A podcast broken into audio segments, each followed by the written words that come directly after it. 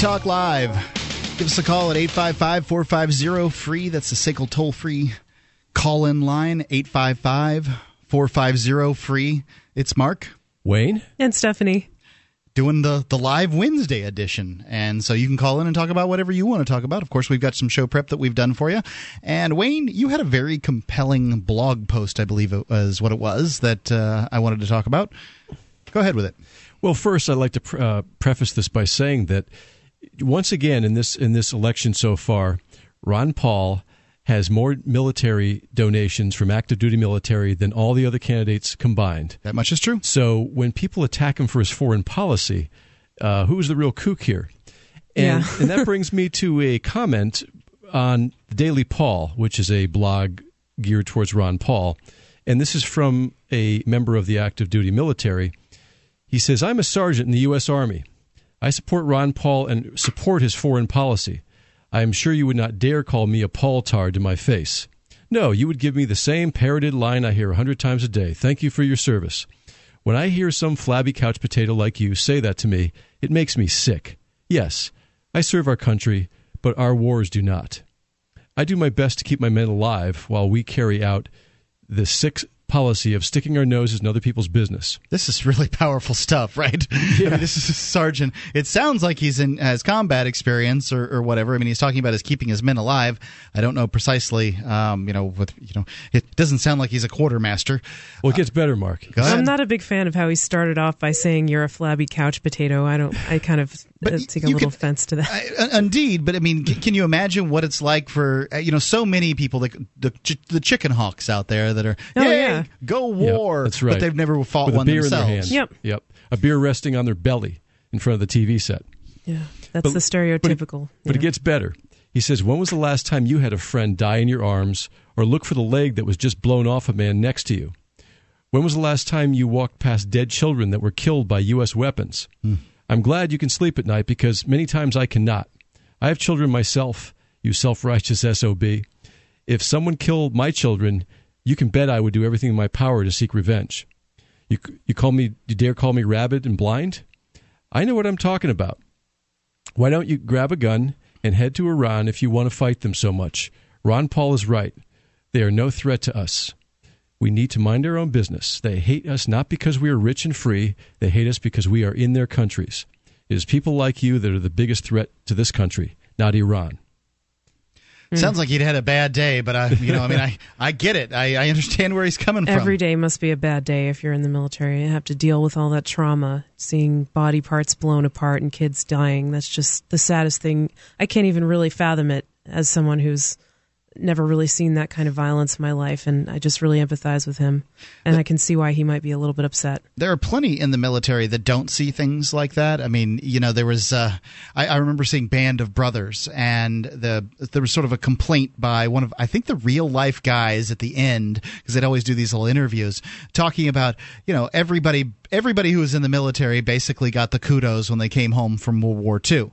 But he said that one tenth of them actually did the fighting, and that those people's minds were you know, turned to to, to Jello. That um, Yeah. you know, it, it, uh, I believe uh, maybe I'm getting my uh, stories mixed up. But one guy was talking about how you know he was walking down the street at the parade uh, for his unit.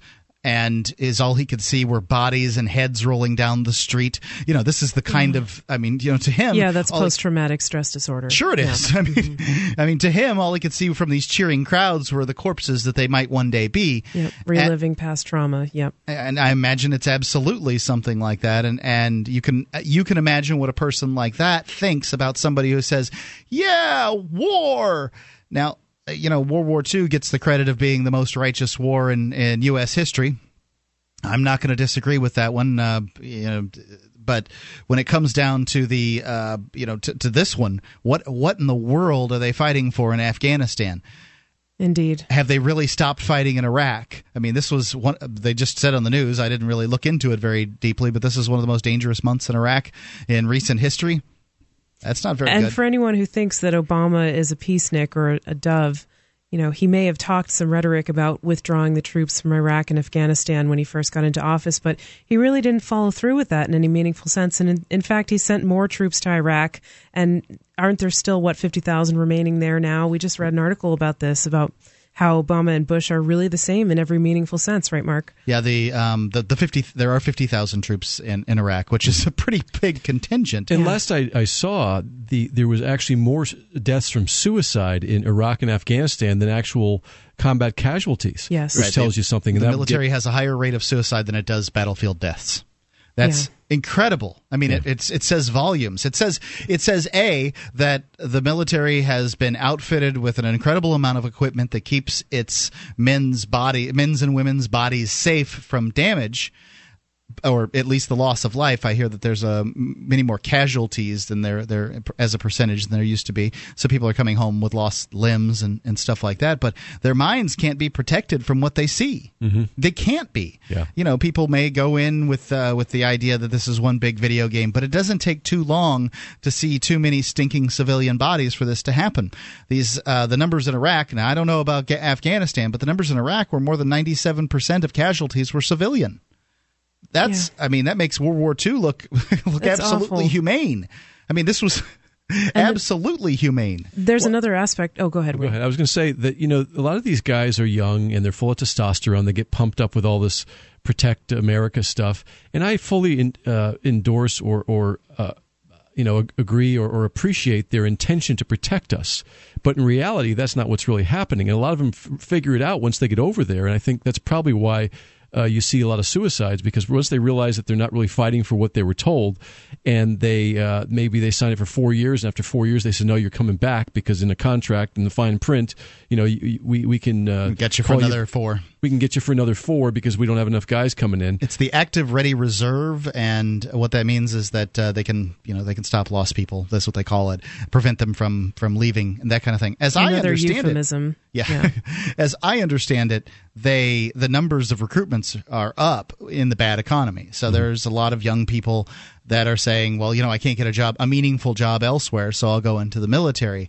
Whereas you know three or four years ago the the army was scraping the bottom of the barrel. Now it's it's not happening um, in the same way. Of course they're still dealing i'm sure with the folks that they hired at that point because they were taking uh, more uh, ex-cons and uh, people that had scored lower on iq tests. And you know sadly people that are score lower on IQ tests aren't are, are not particularly good with guns. I mean, you know, that's what they they find is that the smarter a guy is, the better he is on the battlefield in these circumstances. So, Well, and to both of your points, I mean, I'm sure people enlist for all different kinds of reasons, but I'm sure one of them is because they want to do something meaningful and they want to do something that they they feel impacts the world in a positive way. But once they get over there and they see that that's really not compatible, what they're doing is really not compatible with that need, then I can I can see how that would create a big internal conflict. And the hmm. other thing is, you know, they're promised this health care via the VA system, which is essentially socialized medicine. And unfortunately, the VA often misses these basic standards of care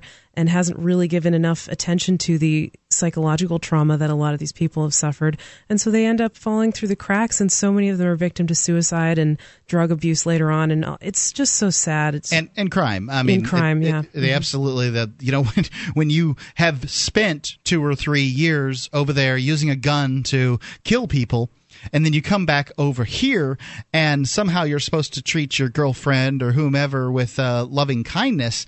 That becomes very difficult. It's it's a it's a huge uh, uh, dichotomy that you're for your mind to grasp. yeah, and it, domestic violence is a huge problem in, in among military families. it sure and- is. Yeah alcoholism drug abuse every problem that you could name it's it's rampant and that should say something about about the mental state that they're in and the VA wants very little to do. uh, You know, the, the evidence is the VA wants very little to do with treating people for post traumatic stress disorder and traumatic brain injuries. These are two areas where the the government has done a very, very, very poor job of taking care of uh, military people. they won't even admit it they won't even admit it's a problem they just started acknowledging the military suicides and sending condolence letters to the families That's true, of suicide 2009. victims You know, when you train someone to be a killer on order like that, it's very difficult to shut that switch off, if not impossible. Of course it is. Of Yeah. course it is. 855 450 free Free Talk Live.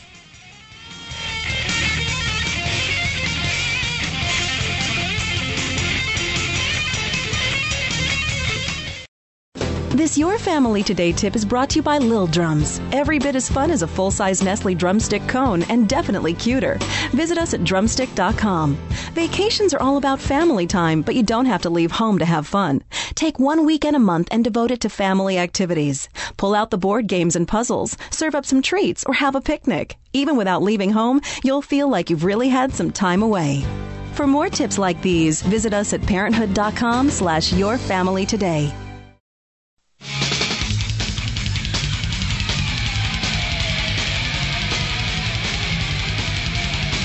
Free Talk Live, 855 450 free.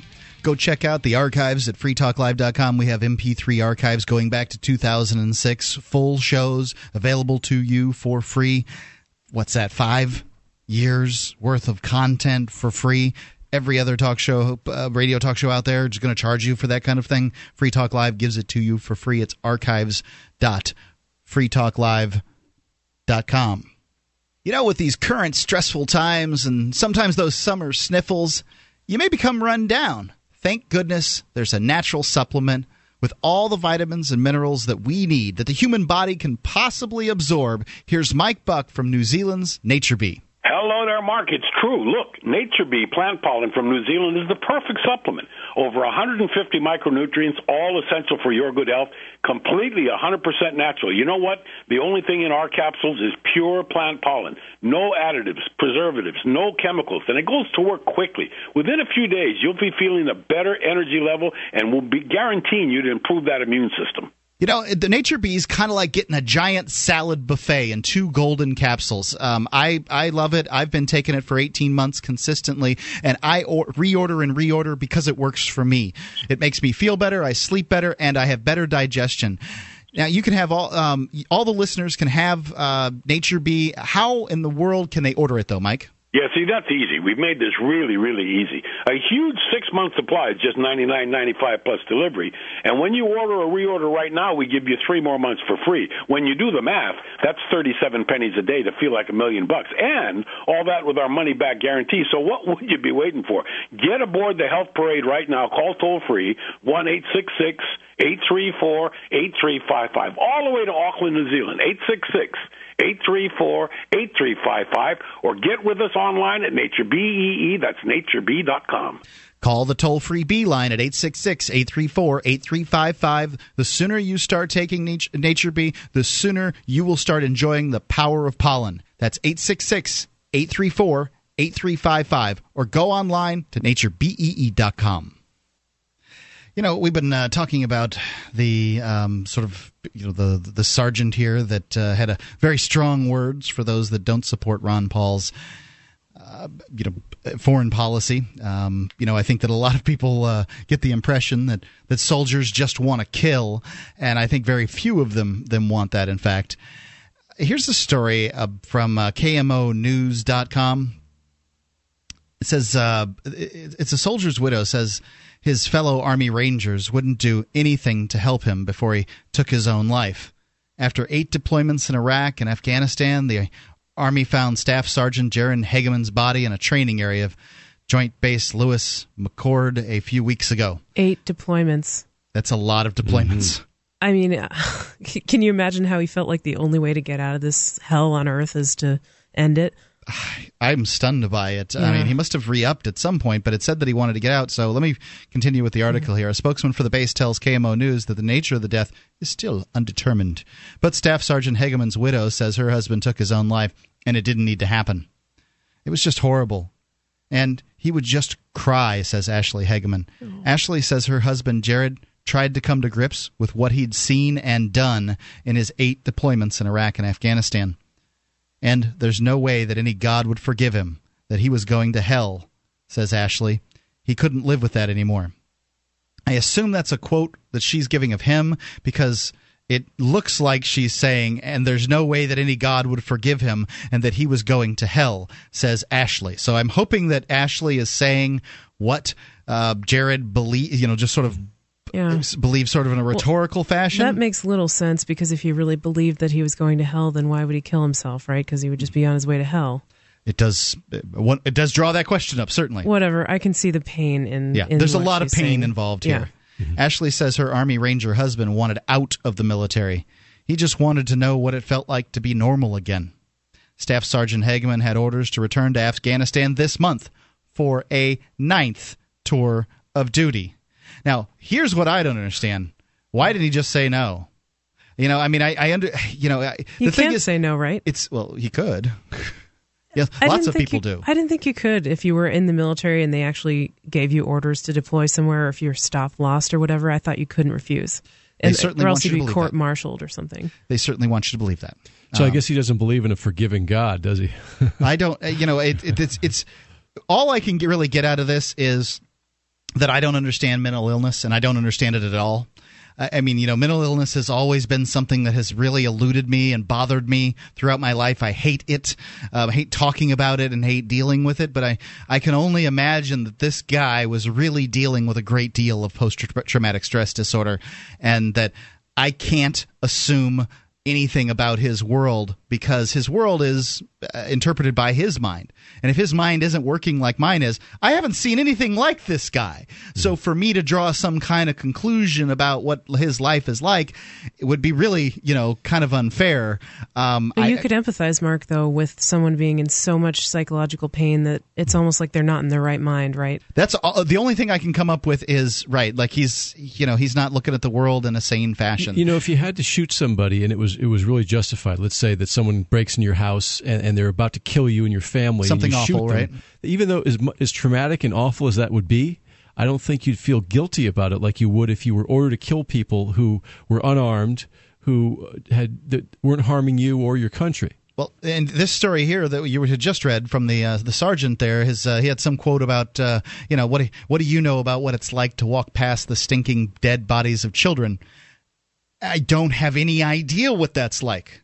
I have no idea. And instead, and by the way, um, the way that they're interacting in Afghanistan and, and likely Iraq too was that they're uh, re- reacting with most interacting with most of the population. So they're dealing with them on a human level. And then they have to find who in that population is trying to kill them. And then they kill those people in the process they tend they seem to be according to the claims there by uh, you know independent news sources and you know folks on the ground civilians on the ground they claim that they're killing civilians in, in the process you know i'm sure some of the civilians that they claim they're killing may have been fighting back i don't know i i wonder would i be fighting back if there was a an occupying force on our soil I, I certainly certainly think that there are people that would. I certainly think there are. And I was talking to a crusty old World War II veteran a few weeks ago, and he was telling me how back then in World War II, it was just so obvious that the Germans were really up to no good and that Hitler was really evil that after they killed a bunch of Germans, they would sit on their bodies stacked and eat their lunch. Oh God. Ugh. yeah, I mean that's what happens in war, though. That's the thing. Yeah. Women get raped, children get killed. People, the soldiers, just end up viewing the other side as less than human beings, and Yeah. it You'd have really, to. It really dehumanizes people. I mean, do you guys remember that story about the kill team in Afghanistan that came out in? Uh, was it Rolling Stone or something like that? They did an Sure. expose, and it was basically this guy. Um, there was some platoon or something like that, and they they had orders to kill um, these kids that they thought there were kids in there somewhere who were planting IEDs or like somehow trying to bomb the American troops, and they would cut off their fingers and use them as trophies and take pictures of them holding them up and stuff, and it just the most gruesome atrocities you could possibly imagine, the most dehumanizing things you could ever think of. That's what that's what war is. And the dogs, remember the dogs? Which dogs are you referring to? Well, they, they were killing dogs for fun. Oh, that was in Iraq. Yes, Yeah, in there Iraq. were videos of it. Um, you know, so anybody saying that that didn't happen, you know, yeah. And let's not forget Abu Ghraib, of course. I'm a dog person. Free Talk Live eight five five four five zero free.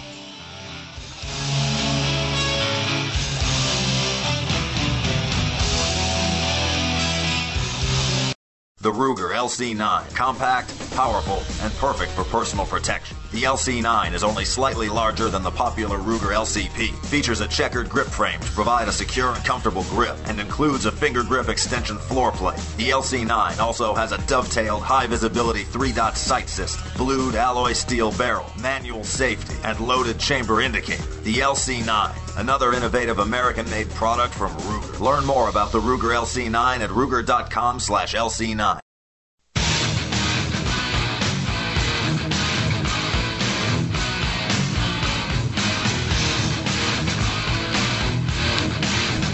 Free Talk Live, 855 450 free. That's 855 450 3733. This is Mark with you. And Wayne? And Stephanie. When you get a second, go over to cam.freetalklive.com. At uh, cam.freetalklive.com, you can see the, the studio webcam where we Hello. are waving at it. And, and now, as we speak, also there's a little chat room there that allows you to get a little more participatory with the show. It's cam.freetalklive.com. And how big is the debt crisis really? Prepare to be dumbfounded. Go to learnliberty.org slash FTL, that's FTLs and Free Talk Live, and see Anthony Davies' explanation of the magnitude of the U.S. debt. It's a little over a minute long, and it's stupefying. You must see it. When you're there, check out the Liberty Academy link on the right hand side of the page. It's a course for people who want free online continuing ed- education in economics, philosophy, liberty, and rights. It's learnliberty.org slash FTL. You'll be smart founded. Needs to be smart founded and dumbfounded all at the I was time. thinking that too, the word stupefying. Stupefying. Let's go to Darian in Ohio. Darian? Um, it's Aaron. Okay. Got the name wrong. Um, I just uh, wanted to uh, send my condolences to Ian. Uh, I feel a little bad that he's in prison for a real BS reason, and I just uh, wanted to uh, tell some of your uh, fellow Free Talk Live listeners about a, a little page on Facebook that I created, uh, just you know where people can talk and about it and stuff like that, and, and support to let them know that we all know that we're behind him and supporting him through this uh, ordeal of his. Yeah, you give me a good chance to, to bring it up. We are on uh, day eight of uh, the the uh, the. The, the, the show without Ian, I guess. Um, you know, this is uh, Free Talk Live. Ian is normally in the, the first chair. He is not. He's uh, in jail right now for standing in front of a police car. He felt that uh, an arrest was being made that was unjust, and he felt that he had to do something about it. So he is uh, got a 90 day sentence for that, which it seems to be uh, you know, other people did the same thing, and none of them got any sentences. Only Ian got a 90 day sentence, um, and they went well beyond the right to a speedy trial situation. He was supposed to be with, brought to trial within six months. It was over a year. mm-hmm. So there's some very interesting things about it. Darren, um, how does one find this uh, Facebook page to which you refer? Okay, Excuse first me, of all, the name. Aaron. The name. Yeah. Okay. Okay. Thanks, Mark. Um, the uh, just go to Facebook and type in "free Ian Freeman" now. Okay.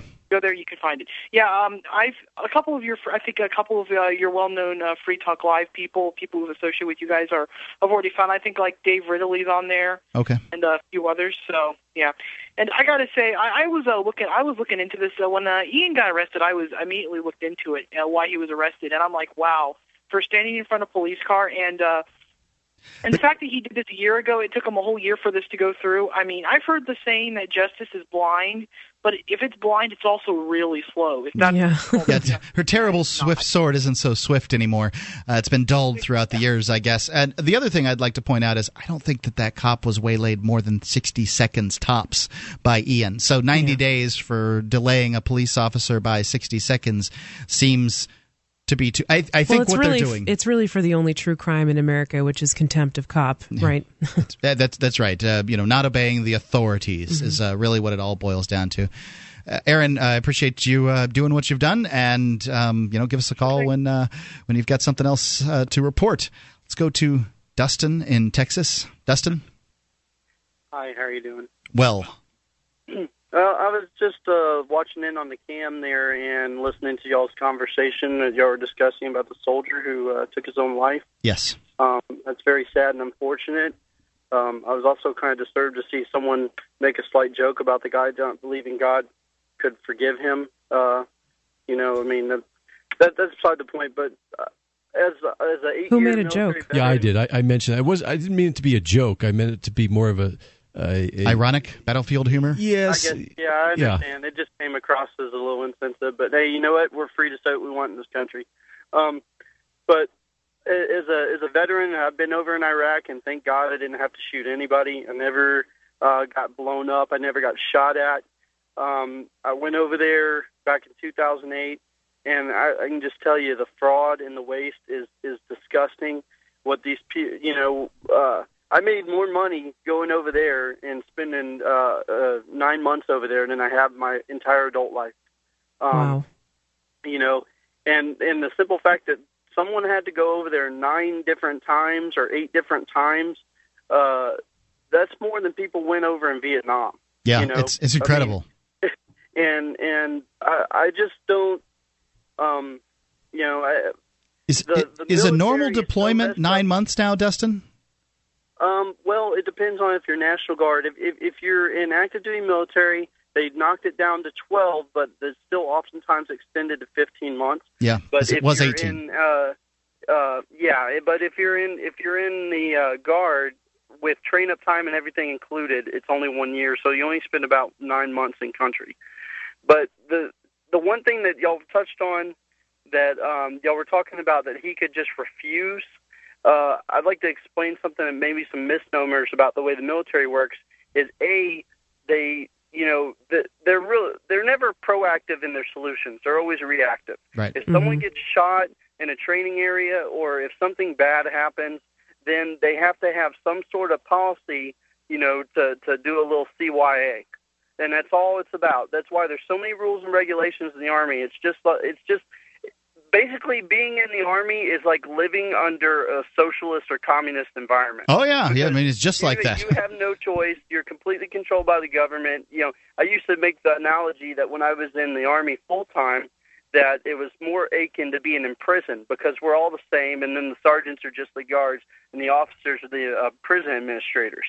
Yeah. Um, and one of the things that they do is try to kind of strip you of your individuality, right, Dustin?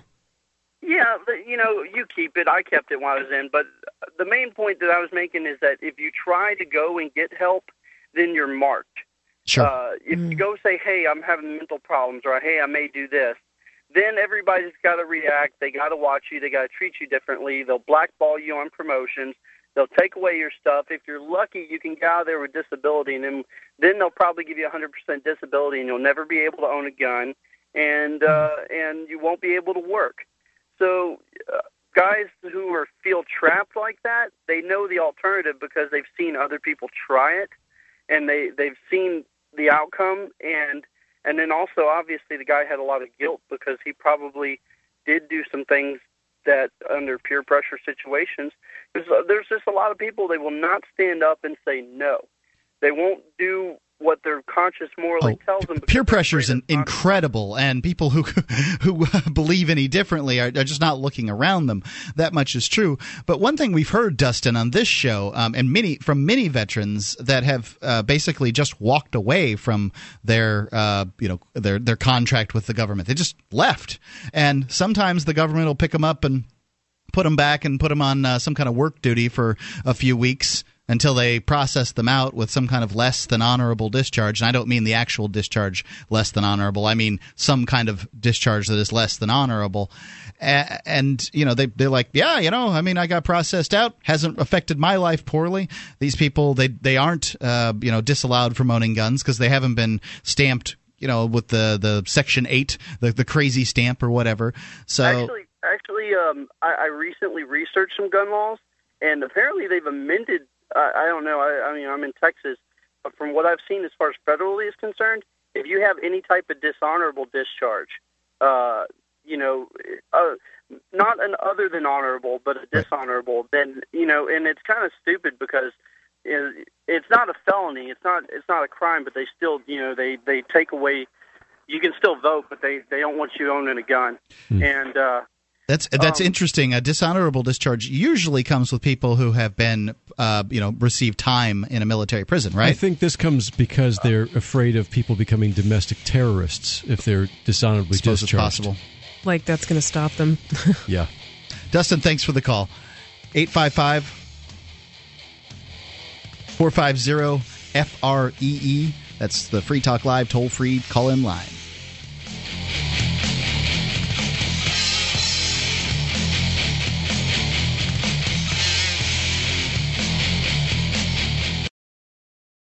Do you want to take back control of your own money?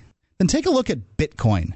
Bitcoin is the world's first decentralized, anonymous internet currency, and it's gaining popularity every day. It's free to use, free to accept, and free from inflation forever. You can use bitcoins anywhere in the world. To learn more, visit weusecoins.org. Your dollars are going down. Learn more about bitcoins at weusecoins.org. That's weusecoins.org.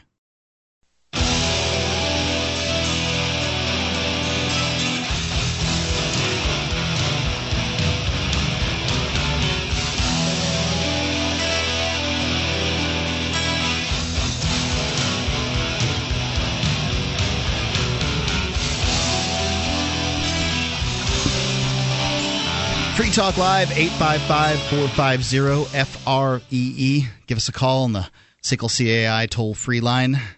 That's 855 450 free. If you have a company that needs to try something new in the area of collections, SICKLE CAI, the main sponsor of Free Talk Live, does collections, early out billing, and they purchase charged off receivables. Their employees are trained in resolving issues for your customers and treating them with respect. They know that not only do you want to collect your money, but you want to keep your clients too. It's SACL C-A-I, and their banner is the top one on the right-hand side of the page at freetalklive.com. I want to go back into this article here from uh, KOMONews.com where they're talking about Staff Sergeant Hageman, who had eight tours in Afghanistan, uh, I guess Afghanistan and Iraq, and he thought the best solution for whatever uh, was troubling him. I mean, it doesn't say that he was mentally ill here, but his wife believes that he committed suicide, um, was taking his own life. So go, we go on. Instead, on June 28, Ashley says her husband took a gun, shot himself in the head on base. She claims the Rangers never took his pleas for help seriously. There's no they way. Didn't. What's that? I'll bet they didn't. They just they just want to ignore it. They they don't acknowledge it. They see it it being mental illness or psychological trauma. I don't even know if you could call it mental illness. It seems like a natural reaction to whatever this guy saw that was so horrible. They see it as a sign of weakness and there's this culture in the military of, you know, you have to be manly and tough and real men don't experience that kind of thing, a negative reaction to to past trauma. But obviously everyone's a human being and Yep. everyone does experience that. There was I okay, so don't don't quote me on the uh, the the university that uh, that did this, but one of the military universities, I tend to think West Point, but I'm not sure, where a graduating class. Uh, for its its um, whatever motto, its motto they decided for themselves was going to be, "Don't get PTSD, cause it." And wow. you know that it just kind of speaks to the bravado that goes into um, these situations and you know i can totally see that i mean i can see having been young and and male and virile and and you know feeling that way and thinking that that was the best way to be that um Well, how are you supposed to survive in an environment like that where everything around you is killing? You know, where where it's like literally eat or be eaten. That- that much is That's true. exactly what they're saying in that motto. these guys chose that environment initially. I'm not saying that they uh, they didn't want to. Clearly, this uh, Sergeant Hageman wanted to get out of it, but Mm-hmm. you know there, there's uh, there's something about the mentality that that chooses it too. And they they got to chose say I it, had it. but it could be. Oh, well, I'm sorry to hear that, but Mm-hmm. you know, it could be that they were just that was the attitude that they were surrounded with their whole life, even before they got into the military. You know, a lot of these people um, come from unfortunate circumstances too, where they may may not have had too many options after they got out of high school, or maybe they were abused by their parents, and it was like that's the mentality that they've always been in: it, eat or be eaten, kill or be killed. And so it's a natural extension of that when they get into the military, and no wonder they come up with a slogan like that. It's really sad. Going on with the article. Instead, on June 28th, Ashley says her husband. Oh, excuse me. There's uh, no way that they um, should not have been able to pick up on it. Ashley says when he's telling them he's reaching out about his uh, mental illness. She's she's talking about here, uh, caused by the post traumatic stress disorder. We're we're self-diagnosing. They don't actually use those words in, in the article, but it seems really obvious. And on Friday, she found out she's not alone in wanting to speak out. Mary Corkill Kirkland lost her son, Derek, to suicide more than a year ago.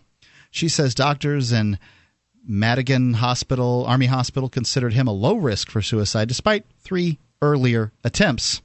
They sent him back to his unit where Denial, denial is a powerful thing. Mm-hmm. he hi- hanged himself. Mary says she thinks the Army basically killed her son. My son did not want to die. He wanted help. He was crying out for help, she says. Now Mary Kirkland is reaching out to Ashley Hageman in her grief. You're in good hands. You're not alone here, Mary tells her. So nice to meet somebody who understands, says Ashley. Thank you so much. KOMO News has contacted the 75th Ranger Regiment about Hageman, but there's been no comment as of yet. The two women are joining forces with several veterans and active duty soldiers to speak out about what's happened with Sergeant Kirkland and about what's being done to prevent further soldier suicides. And as we've reported on these airwaves many time, there, many times, there are more suicides in the army than there are battlefield deaths, and that is incredible. I mean, it says that the toll, to me, what it says is that the toll on the battlefield is is tremendous for these guys. I mean, I'm sure that some people, if you have a large enough group of people, you're just going to have some suicides. I mean, that much is, I, I suppose, a true statement. But I, you know, it's. I'll bet you the the percentages of the population is significantly higher among those in, in the military. But but you know, World War One and World War Two, you had armies fighting armies mostly. Whereas since the Vietnam War, it's more there's more guerrilla type wars going on where you're kind of fighting people between and, and there and there are civilians in between you very often, and that's a very difficult situation because those people do get hit and and it must be very difficult to see someone who could be your own son or daughter lying on the on the road dead in front of you. The civilian casualties, and uh, I read this in a book called uh, Nonviolence. The civilian casualties in World War One were ten percent. By World War Two, they were sixty six percent. In Iraq, they were about 97% from what I can uh, extrapolate from these numbers. The book did not say those numbers. Wow. So, I and mean, it's difficult to even get accurate numbers on the Iraqi civilian Sure. deaths because sometimes they're reported, but often those bodies are never even identified. right. And the, the U.S. government itself said there were more than 100,000. So, um, you know, that's Some estimates almost a million. I think I've seen. I've seen numbers significantly higher, but you know, I'm, I'm sure the U.S. military was, was guessing low. They weren't taking into um, consideration people who are dying of dysentery and things like that. Or, or exposure to depleted uranium, Yeah. who, who don't die instantly, but they die a month or two later. Yeah, They're going to be dying point. for decades later from the depleted uranium in some of those places that they've. Uh, Not to mention our own soldiers who are being exposed to that too. yeah, yeah. What about the sanctions in the 1990s? Right, with um, uh, what was the Secretary General or something like that said that uh, it was worth it killing all those kids if you know they were blocking. There were sanctions on exports from the U.S. to the Middle East. Yeah, Right. You know, and that's what really when it comes down to the sanctions, uh, whether it's Iraq or anywhere, sanctions don't do anything to the leaders of those countries. No. The only thing that they might do, that one might claim, is that they will cause the the civilian population to rise up against their leaders. But the evidence for that is extraordinarily slim. Sanctions and blockades have been used throughout human history, and I would like to know of one one uh, instance where they're the you know the the civilians have risen up against their leaders because some other country put sanctions on them. The only thing I can think of is the uh, Kurdis, Kurdistan uh, the the Kurds that rose up against Saddam Hussein when George Bush Senior asked them to, and then didn't support them militarily. That's all I can think of. So, you know, he they they lost that one. Big time. Yeah. And it's a very old principle that countries who trade together don't go to war with each other. That's right. And so sanctions are completely anti to that. And um, it's it's also a um, you know one one thing that's sort of a truism is that uh, dem- democratic countries go to war with countries that have uh, sort of strongman leaders. They they feel this this uh, this feeling of superiority to the other country. Ah, those people, you know that that guy is uh, you know he's a dictator, and well, you know, I, I suppose I feel that way. I generally feel that way, but it gives it gives them a better feeling about the people that they're killing. But it's very interesting when you find out that a lot of these these strongman dictators, when you see who's financing them and supporting them behind the scenes, the picture gets very very interesting. Okay, well, um, I was uh, watching a video on YouTube the other day called "Pirates and Emperors." And it's done in the schoolhouse rock style. It's very cool. And in it, it's got Uncle Sam who just keeps on having breakups with Osama bin Laden. He breaks up with Saddam Hussein. He breaks up with Manuel, Nori- Manuel Noriega. He keeps on breaking up with these bad guys that used to be on his payroll, but now now they're the bad guys. And it's amazing what an incredibly bad judge of character Because the bad guy said no right. I mean, to something.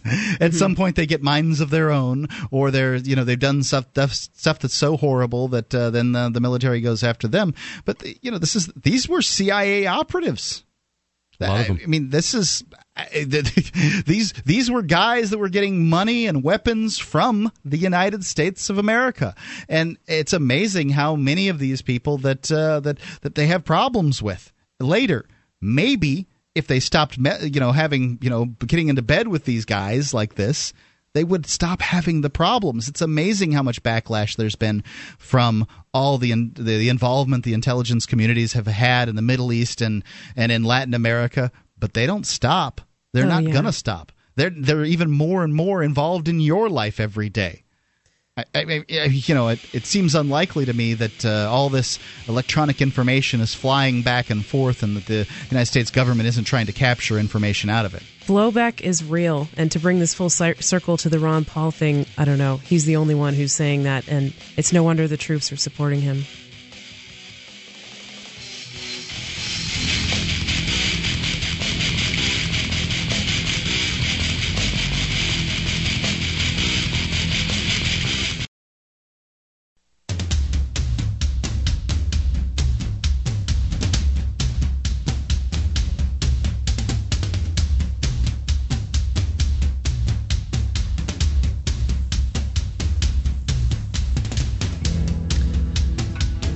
Talk Live, 855 450 FREE. You can give us a call on the toll free SACL toll free line.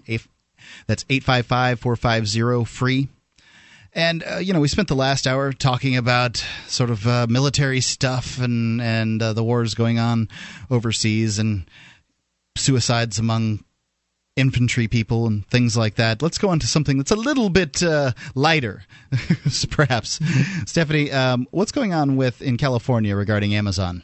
Well, some very interesting stuff, and I don't know if all of our listeners have been listening for the past few months, but just be, just to give people a little bit of background on this story, I think it was approximately a month ago that California, the state of California, known for being one of the worst kind of police big government nanny states um, out there, passed a tax that was mm, aimed at forcing out of state online retailers to collect sales tax for California to people who are buying things uh, out of California. So if they I, it had something to do with the affiliates too, isn't that right? Um, their their affiliates in California or something. Yeah. They're trying to figure out because this is what it's been bothering state governments all along is most of them get their revenue from sales tax in some way or another. And how do we deal with people that are buying things from out of state and having them shipped in? How do we collect that revenue? They want it, they don't know how to get it, and they're trying to come up with ways to do it. And and somehow or another, they uh, the Amazon tax that they uh, instituted in California, and I'm sure bureaucrats across the United States and world were keeping a close eye on its implementation.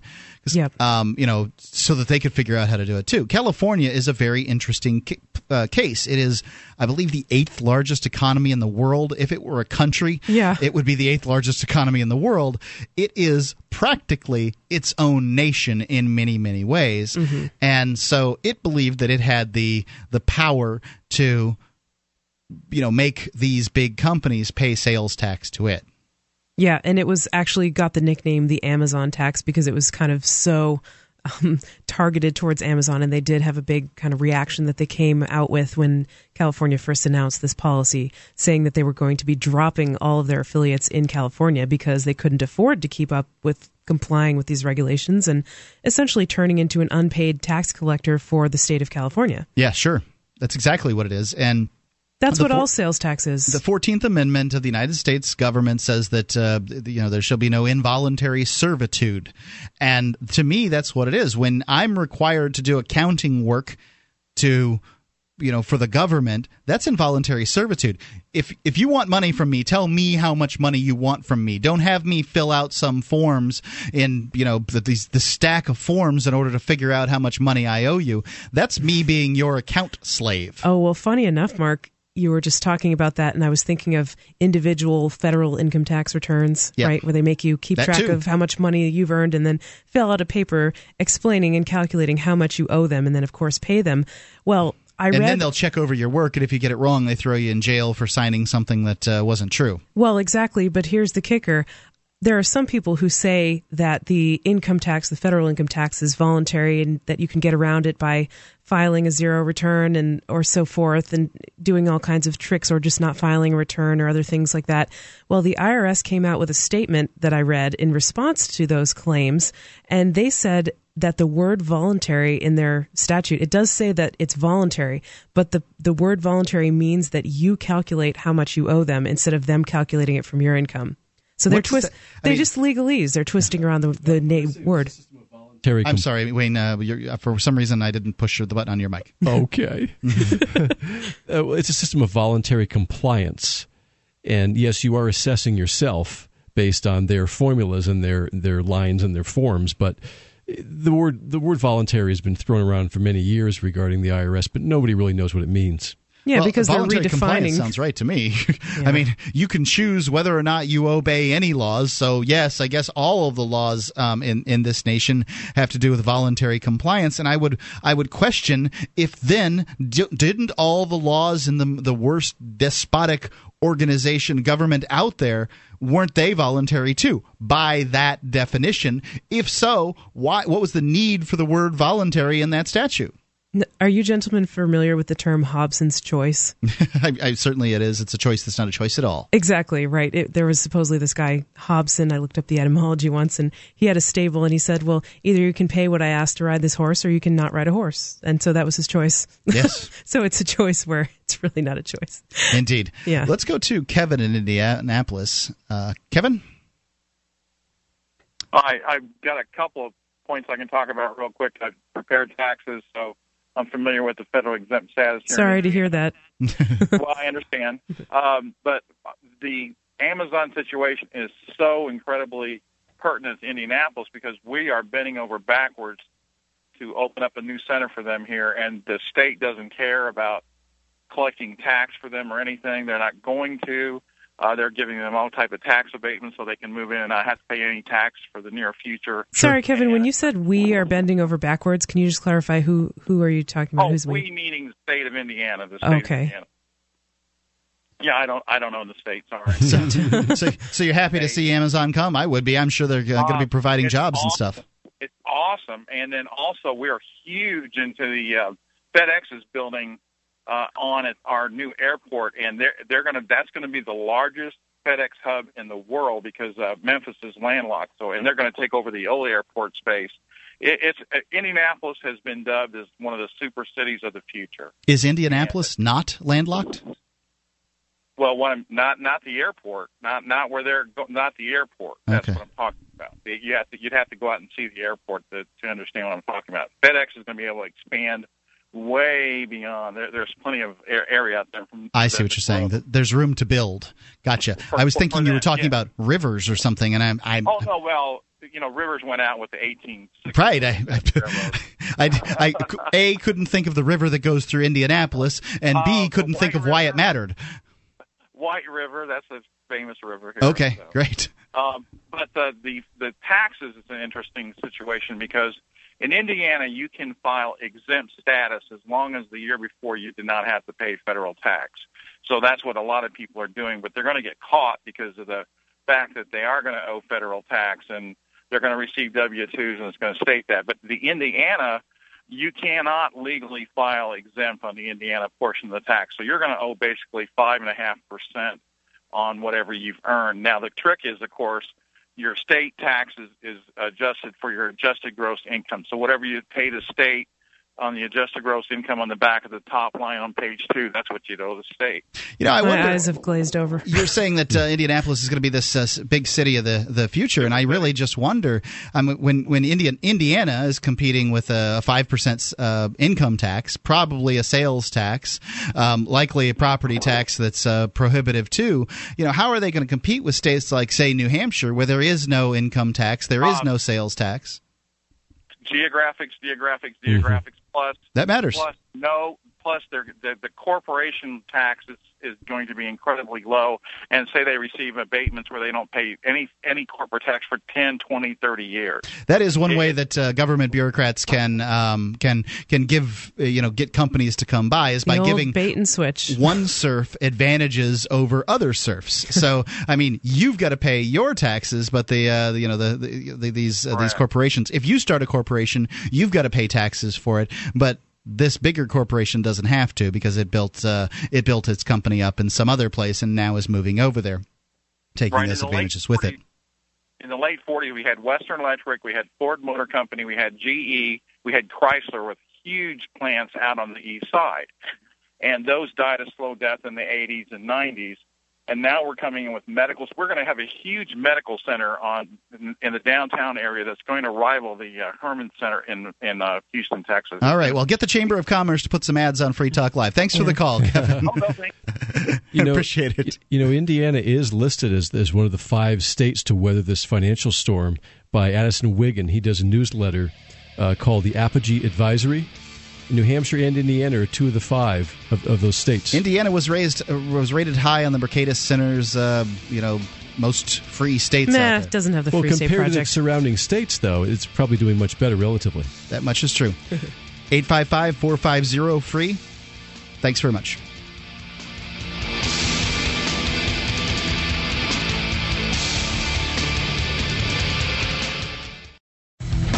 As a smoker, you know traditional cigarettes are unhealthy, and the taxes feed the very beast stealing your freedom to smoke. That's why the Vapor Station offers an assortment of electronic cigarette kits. Each rechargeable, refillable kit is an effective, affordable alternative to smoking.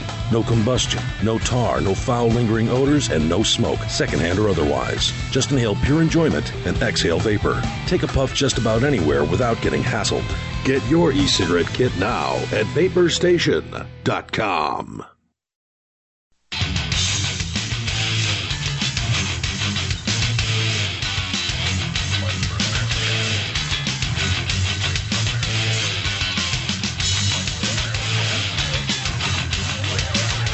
Free Talk Live, 855 450 3733, the SACL CAI toll free line.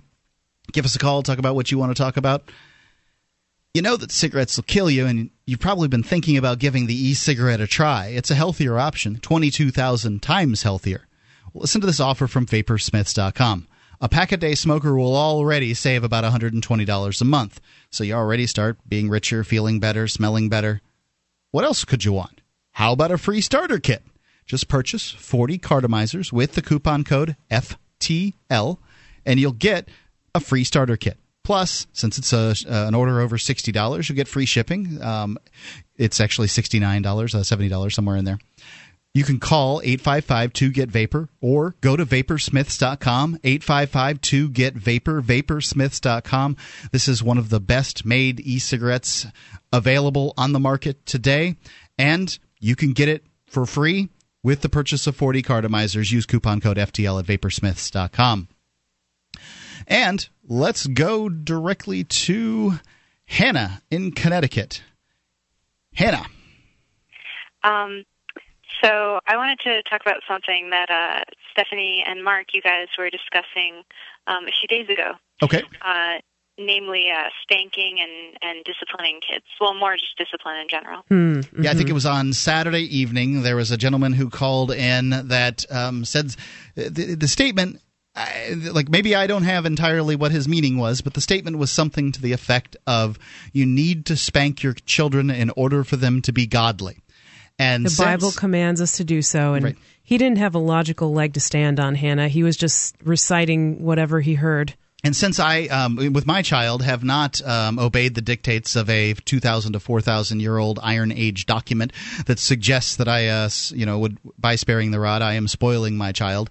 I just haven't felt that the need to to spank. I don't think that whatever situation um, we've been able to handle. He's three. What's he gonna do? You know, so um, you know, we, we use timeouts and and other form, forms of discipline at, at this up to this point. So, what do you have to say about it, Hannah? Well, I, I would even go so far as to say that all forms of discipline, even timeouts and, and even using extrinsic rewards for kids, are actually det- detrimental to their development. Hannah's been um, reading Unconditional Parenting by Alfie Kohn, right, Hannah? I have, yes. well, actually listening. Awesome. Um, listening to uh, Wes Bertrand's Complete Liberty series on that.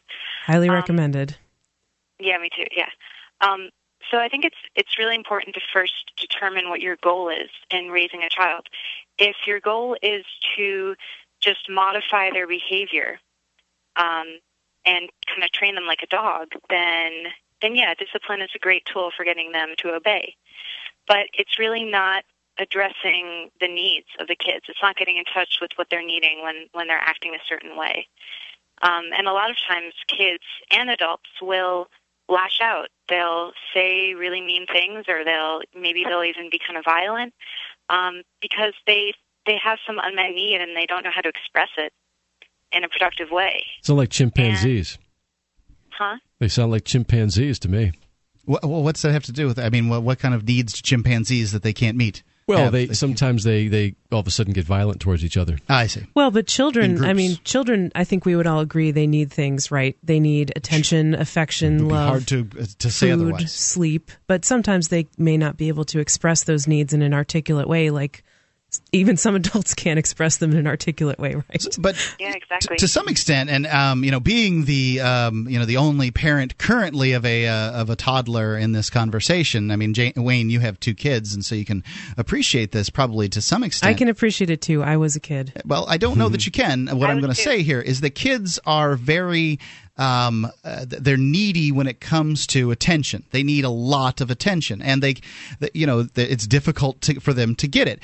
By uh, sort of an evolutionary imperative of a child is to be the most important thing in the minds and hearts of their parents, to the exclusion of everything else, because that way they get cared for and they get, uh, you know, taken care of, and all the things that they need. Being a smaller, weaker individual in a uh, a group setting.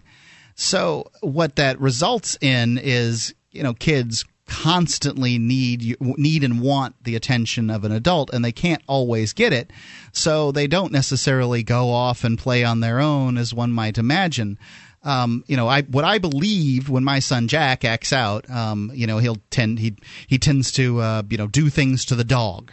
He'll hit it with sticks, um, hit hit my poor Fruit Loop with sticks, or he chases her with this big uh, this big ball that uh, my wife does exercises on uh, a resistable or something like that. I can see it.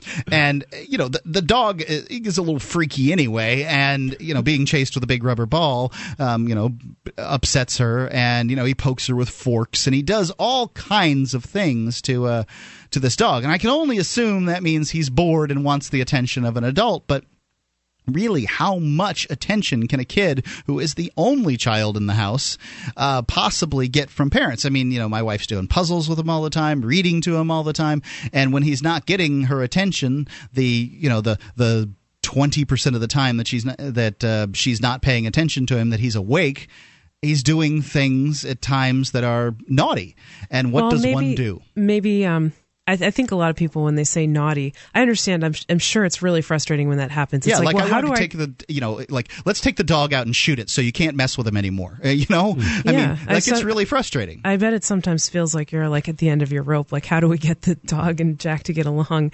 But you know, maybe he maybe he isn't. Um, maybe his needs for attention are met, and maybe he's simply just curious what will about happen. what happens to the dog when you stick a fork in it. Yeah, so, so, you can give him that clarity that he's needing and how much clarity? How how many times? This isn't something that started Well, this month. Sometimes kids need very much patience and, and loving explanation over and over again. And I wonder what this would be like if this was a brother or sister uh, that he's you know sticking hitting in the head with a, with a stick and poking with forks and um, chasing around with things that that frighten them and uh, you know I mean that you know at some point it would seem like discipline might be in order in this situation. But you And- know, And, Mark, what, what, what I was going to Okay. just say about that is, um, uh, yeah, like discipline is a, a good quick fix. If you want a child to stop doing something that you don't like and, and easily resolve the conflict in the short term, then yeah, that's a great solution. But it's it's still really not addressing what's going on in the kid. but how do you know what's going not- on?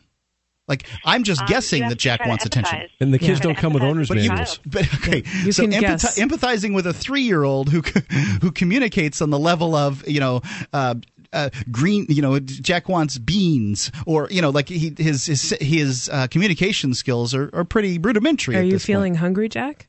right? Um, I, he's not poking the dog with a fork because he's hungry. I don't think. Well, right. But if he says I want beans, or if he cries Right, around I got lunchtime, I've got the simple stuff down. I haven't figured out from a psychological standpoint why he keeps hitting the dog in the head with a stick. So guess, ask But him. Mark, what is? I'm sorry. What does punishing teacher teach Jack? I, I would assume that it would teach the, teach him. uh, You know, we, we warn him. You know, you're going to go to timeout if you keep hitting honey. Quit chasing honey. You're going to go to timeout. And uh, you know, I've I've read this same stuff that you're talking about, Hannah, and I've got to say that I am without answers when it comes to you know the hows and the whys. I mean, it, it might be a really interesting way to sell a course or something like that, or, or benefit the world. But how am I supposed to know how to to uh, you know figure out what the three year old needs emotionally so he'll leave the damn dog alone? you want to hold through the break, Hannah? Uh, sure. Okay. We'll be right back.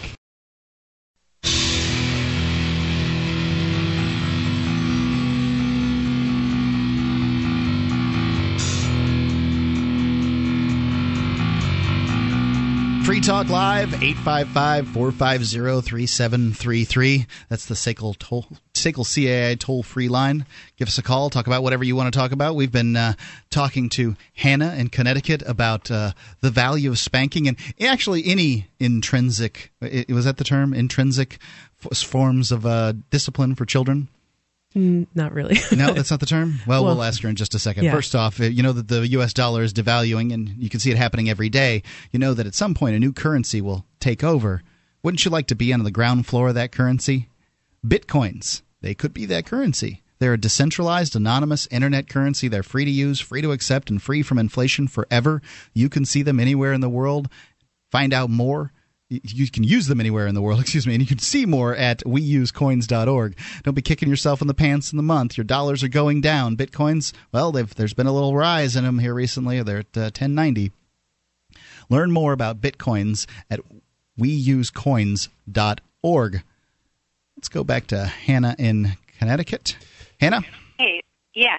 So, Mark, I, I just wanted to say that I, I can totally understand, you know, your concern for your child, and, and I think that you and many other parents really want what's best for your kid, and, and you want to teach them, you know, good from bad. And my my main concern about punishment, I think you like you and a lot of other parents are coming from the right place, but my concern is that it doesn't teach the kid what you're attempting to teach him. Like it, like punishing your kid doesn't teach him that sticking a fork in the dog is hurting the dog, and that that's the reason he shouldn't do it. It's teaching him that if he does this, he's gonna get punished, so he shouldn't do it, or else. And then once the punishment is removed or the reward for good behavior is removed, then the kid has less of an incentive to behave good, right? Exactly. And it's similar with uh, offering rewards for kids.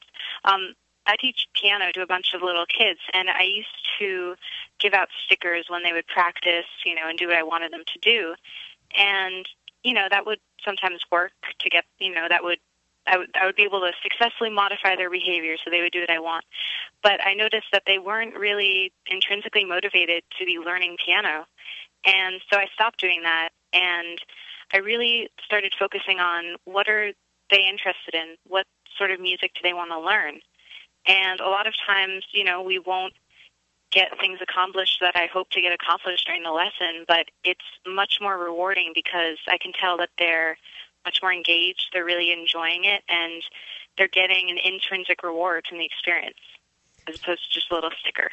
Okay, so um, you know what what I'm and and I think that that might be true as far as uh, you know behavior modification goes in this way. But you know what I'm seeing is is if you're having a behavior that is bad, as opposed to um, you know kids you know perhaps not being as motivated by piano lessons but if you're having a behavior that is bad how do you stop a child from having a bad behavior by trying to figure out what it is that that motivates them getting in their heads and uh, you know seeing because i mean i don't know i i tend to ascribe to jack's actions as it's funny and interesting what the dog does when I hassle it. Mm-hmm. Yeah, well, first you have to figure out what's going on inside of you. I mean, if if a child is doing something that you don't like, you have to empathize with yourself and figure out, you know, what am I feeling and what need of mine isn't being met by this child's behavior, and and not look at it as the child doing something naughty or the child being bad. It's it's really just their behavior is stimulating something inside of you, and once you can kind of take that, you know, that blame off of the other person then I think it's easier to try to figure out what's going on with them and how can we deal with the situation so that you know no one's getting hurt um, and without you know punishing anyone and just to kind of end the conflict. Like maybe a solution for Jack stabbing the dog is maybe when he does that, just remove the dog from the room, put him you know lock him in a different room for some amount of time and just just to keep for the sake of keeping him away from your child, not for the sake of punishing Jack. Or well, I wonder how the dog's going to react to that because you know does does the dog think it's being punished uh, for you know running away when the dog tries to when the kid tries to stab it, and then what does one do if this is a situation with two two toddlers rather than a toddler and a dog? I mean, you know, do you remove the one toddler that hasn't done anything from the situation, or do you t- tell the toddler who has done something um, has aggressed upon his neighbor that uh, they need to sit silently uh, by themselves for for three minutes? Mm-hmm. Well, I think the most important thing is just making sure that your kids are safe. But once that's been taken care of, then, that's really the bottom line issue here, Hannah. I'm trying to make sure that everybody is safe by taking care of the person that hits people with sticks and pokes them with forks. You know, Mark, this is interesting because uh, my son is very similar in this way, and. You, know, you, you mentioned earlier that he spends a lot of time with his mom, but maybe he's doing it because he wants your attention because he spends a lot of time with mom, and he, he gets he a lot of dad. Mm. He gets he gets a heck of a lot more dad attention than most kids do, and I, that's yeah. the thing that I'm I'm talking about is the kids are kind of attention sponges. They're they're they're made to be that way. That you can't give them enough attention. Well, so maybe that. maybe you're needing more free time or more peace at home, Mark, than you're getting. I the dog's getting stabbed with a fork, Stephanie. What's that have to do with my free time? Well, because well, you, you think that maybe Jack is placing demands on your level of time that you can spend doing work or whatever instead of spending time with him? Or? I think that he would take as much time as I gave him, um, mm-hmm. whether that was reading books or building. He loves, you know, he loves reading books and building things and doing puzzles, and he would love me to sit there and do them with him. Mm-hmm. But you know, I mean, I think that there's a lesson to be learned in life, which is that somebody's not going to always think that what you're doing is the most interesting thing around. Sure, and you can't always meet Jack's needs for attention, and that's part of the reason, I guess, why you have a partner there to help take. Care of it. It's a desire for attention. Um, mm-hmm. it, like it's not a need. The the kids' needs are met.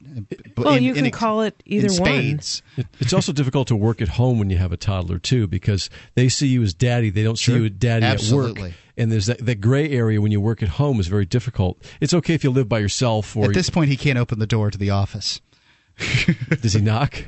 well, he, he certainly will make noises when he wants to get in, and usually I'll let him in if you know for a few minutes to to talk about things. And um, but when he starts wanting to play with the uh, equipment in the room, that's a, that that begins to be a problem. You know, I, I received an email over the last break by someone who's also kind of knowledgeable about this these kind of parenting. Do they have a kid? Yes, they have two kids. Oh, thank God! This uh, the advice the advice of people without children for how we should raise ours.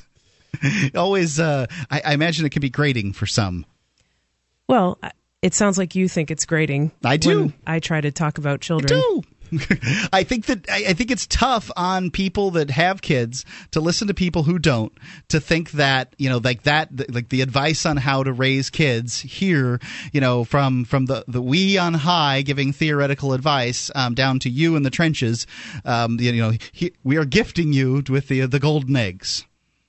Yeah. Well, all well, of us I were children at some point. It's that's exactly. I think Stephanie, that's a really good point. Like, you don't have to be on the giving end of discipline to understand its effects. Absolutely, you know? Hannah. Um, and you know, I mean, I've I've babysat. Oh, I know that's not the same as same here. Having raised a child, but I babysat. I teach a lot of kids. I mm-hmm. I'm witnessed. You know, parents interacting with kids really often, and and yeah, Mark, I can understand it. It might seem a little condescending coming from me, someone who doesn't have a child. But I guess it it's it's I don't well, think Hannah, you may have children at some point, right? You may have children at, at one point, right? So you're taking the time to educate yourself. And about- I took, I, believe me, I formed my opinions on what it's like to parent before I had kids. I think that it's a great thing to do it. Um, you know, it just, I, you know, it's an age old thing where those without, um, you know, there's there's perspective in having kids, and to claim that there's not, it doesn't seem to be looking at reality. I mean, I don't know, think anyone claims that you, nobody, you know, that you don't have a perspective because you have a, a child. You know, I, I just think that it doesn't invalidate what people are saying just because they don't have children of their own. I don't think it's invalid. I think it is less valid because they don't have the entire perspective of the situation. Everybody has been a child. Everybody who's old enough to do a radio program and listen to a radio program has been a child, but not all of them have been parents. Hannah, um, I appreciate the call. Give us a call at 855 450 free. It's Free Talk Live.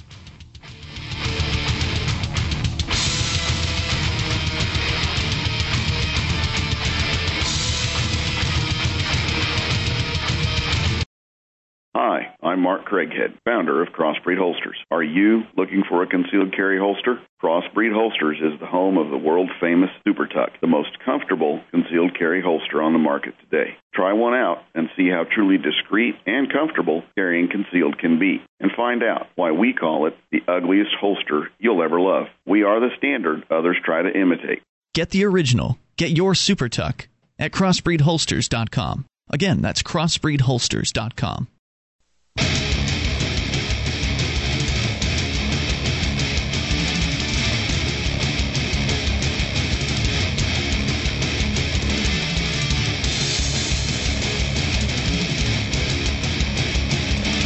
Free Talk Live, 855 450 free. It's a SACL toll free line. Give us a call. Go check out the AMP program at amp.freetalklive.com. Uh, as you probably know, if you've listened to the show for any length of time, our main host, Ian, is off in jail serving a sentence of 90 days for standing in front of a police car for that he felt was arresting a police officer, uh, the car of a police officer that he felt was arresting someone unjustly. And, you know, frankly, things have gotten a little harder to do around here. Your $3 a month in the AMP program could be quite helpful. It's amp.freetalklive.com. We've got perks for you. There's all kinds of little bonuses, including a commercial free podcast, an AMP call in line, and more. It's amp.freetalklive.com. and are you frustrated with the lack of freedom where you live? Yeah. I was too when I lived in Massachusetts, but Bet you luckily were. I lived. Uh, I lived in California. I bet you were too. hated it. And Mark lived in Florida, right? And all of us have moved to New Hampshire in search of greater freedom. And if this is an idea that interests you, you should go to freestateproject.org and check out what they're all about. It is an organization that's encouraging liberty loving people to move to New Hampshire and get active for more freedom in their lifetimes.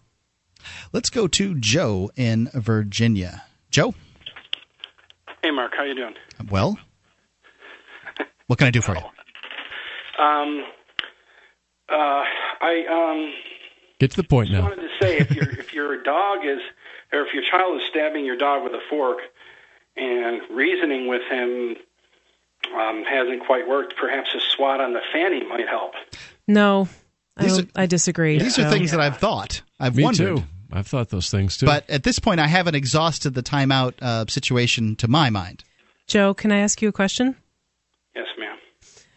Do you think that hitting a child can teach him not to hit or not to be violent? Do you think that's a good way to teach a, that? A little, a little swat on the butt will certainly teach him not to stick a fork in a dog. Don't you think it's the same as using violence to teach him to be nonviolent? Doesn't that seem a little bit How- incompatible? How can, you, how, how can you reason with a three-year-old?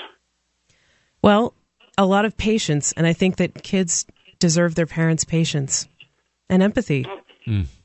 You know, oftentimes when people think of kids as as bad or you know evil or whatever, Oh, um, they're they're often just not obeying what the parents are wanting them to do. And right, yeah, in this right, but but perhaps, but uh, you know, sticking a, a fork in a dog could cause harm to the dog. Oh, of course, yeah, and that's that's hurting the dog. And of course, there he's are three, cases. and that hasn't, you know, like he doesn't have, it doesn't seem to have the strength to really do anything um, as far as the the weapons of implements go. But you know, I would like to uh, forestall this behavior before he gets stronger. Sure. Let me read. I have this. I have this email that I received during the last break, and applying to this current situation from Is it a someone- short e- email? Very short. Yep, Okay, it's three different suggestions of what. Talking to Joe right now. Mhm. Yep, it's three different suggestions, I'm, I'm and listening, Michelle.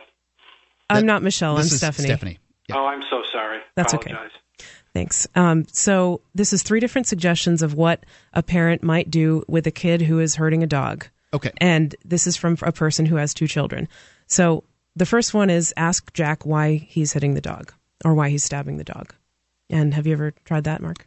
I don't think he's got the verbal skills for it, but I'll be happy to do that the next time. Okay. What about uh, like guessing? Like, are you hitting the dog because you're curious what'll happen, or do you think you could understand a question like that?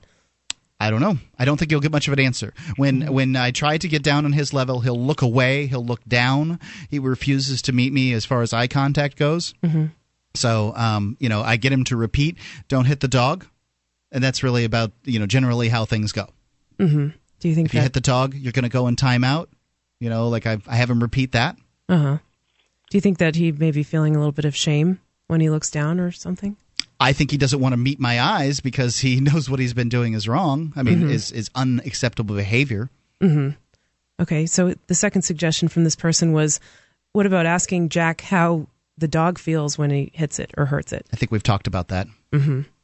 And what can you just recap? He he doesn't have uh, he doesn't have these verbal skills. I mean, there's he, different three year olds are different levels of verbal skills, and, and Well, frankly, not verbal skills, it's reasoning too. yeah, reasoning I, power. I, I I think that's I think that goes along with it. Um, you know, I, I don't know what the reasoning power of a, any three year old is, and it seems like it's mitigable comparative to an adult.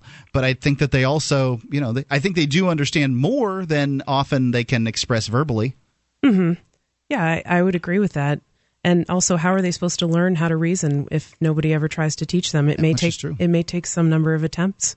So, and then Ho- ho- hopefully, the dog won't try to get that across to him by taking a little nip out of him. yeah, does the dog ever retaliate? The dog doesn't. Okay, well, that's good. That's good that the dog doesn't bite him, but it is you know that what what am I teaching my child by not getting the message across to him that you don't hit dogs in heads um, dogs in heads with sticks? Mm-hmm. Be, when I mean it's not like this is the only dog he ever comes across. The neighbors' dogs do come by t- from time to time. There are other neighbors' dogs. I mean, has he ever tried to be that way with other dogs? Yep, you better believe he has. Mm-hmm. And I think he probably has the expectation that other dogs will react as the as his dog has. Mhm. So what am I doing as a parent for him by allowing him to you know do things that will get him bitten by other dogs? Yeah, he may just need to learn. Joe, I'm here. Oh, there we go. cut out for a minute. No, no, that was my call waiting going off. I, I was just saying, that, you know, he may very well learn on his own by interacting with uh, a dog that doesn't take so kindly to that kind of stuff. Hmm And have you ever tried to And- explain and, that, and Mark? The reason I, I, I'm certainly not recommending, you know, you know, beating him bloody, but a little swat on the fanny with a paddle to get him to stop doing it now may present may prevent him from getting bit later on. It could. Hey, Joe, if if you um, I'm not sure how old you are, but you know, at some point, I'm 46. Okay. Well, you know, at some point, everybody gets older, and sometimes older people start to lose their cognitive skills and their ability to reason. You know, is it okay to hit an old person because they can't understand what you're saying? No, no, of course not. I'm a registered nurse. Of course, you know, and I, of course, I agree with you on that point. So, how is a child different than that? Well, um, They don't have the same cognitive skills as an adult has. Yeah, yes, but they they are expected to increase in their cognitive skills as to as opposed to declining, and and certainly anyone you know that that understands this can see that this is an older person who is losing their mind, uh, uh, nothing of their own fault, but. uh, Well, it's know, not the I- child's fault that they don't have developed cognitive Oh, no, skills no, yet. no. I understand. I, I understand that, but the reality of the situation is, if, if, if he keeps doing this kind of thing, one of these days he's going to come across a dog that um, doesn't like this, and he's going to get a chomp taken out of him. Yeah, A lot of I, I kids get- hear. yeah, a lot of kids get bitten in the face by dogs. I hear the concern for for his safety. I really do. But if you hit him, he's guaranteed to get hurt. You understand that? Well, I'm not talking about beating him bloody. Right. You- you- but you, you realize the psychological pain that comes from hitting and the inhibitory effect it has Oh, on brain yes, development. Of course, I, of course I do. After you know nine years of uh, grammar school with the nuns and my and my German mother, certainly I do. Me oh, too. I'm so sorry to hear that. That is not okay. I'm really sorry. The sorry. nuns got me too. I'm sorry, and, and, uh, Only up to seventh grade. I just want to let you know I am I am not a parent. Um, even after five rounds uh, of in vitro, which uh, which failed for my wife and I, and being a nurse, I was the one that had to give her all her shots and turn her into a black and blue bruised mess. Um, so I admit I'm not a parent, and and I understand that becoming a parent certainly gives you certain insights um, that someone who doesn't have children has. On the other hand, you know, at a, at that young age, I don't know how well trying to reason with a child um, is going to work when they're incapable of responding to you, giving, say, giving them a timeout or saying, "Well, why don't you think about how the dog feels?" Well, they, just don't operate that way. Joe, thank you for the call. You know, and, and I think that the the same argument that's had for you know um, spanking that, that you've got, uh, Stephanie, is how do you teach a child not to use violence by using violence upon them? And it, it's it's a powerful sounding argument. Uh, it really is. But how do you teach a child not to use uh, violence by? I mean, the fact is, I initiate force upon him by putting him into timeout. Um, how do I, you know, whatever disciplinary tactic, yelling? I mean, how do I teach? How do I teach a child not to use violence by yelling at him? How do I teach a child not to use violence by tr- attempting to reason with a child that can't reason. Well, I mean, and and some people consider things like yelling or withdrawal of affection and love or or timeout. You know where the word timeout comes from, Mark? It's it's um it comes from operant games. No, it comes from um, operant conditioning, which is the studies that they used to do on pigeons and monkeys, where you know they would um, condition them when they heard a certain sound to do a certain thing, and they would give them a reward if they did the right behavior.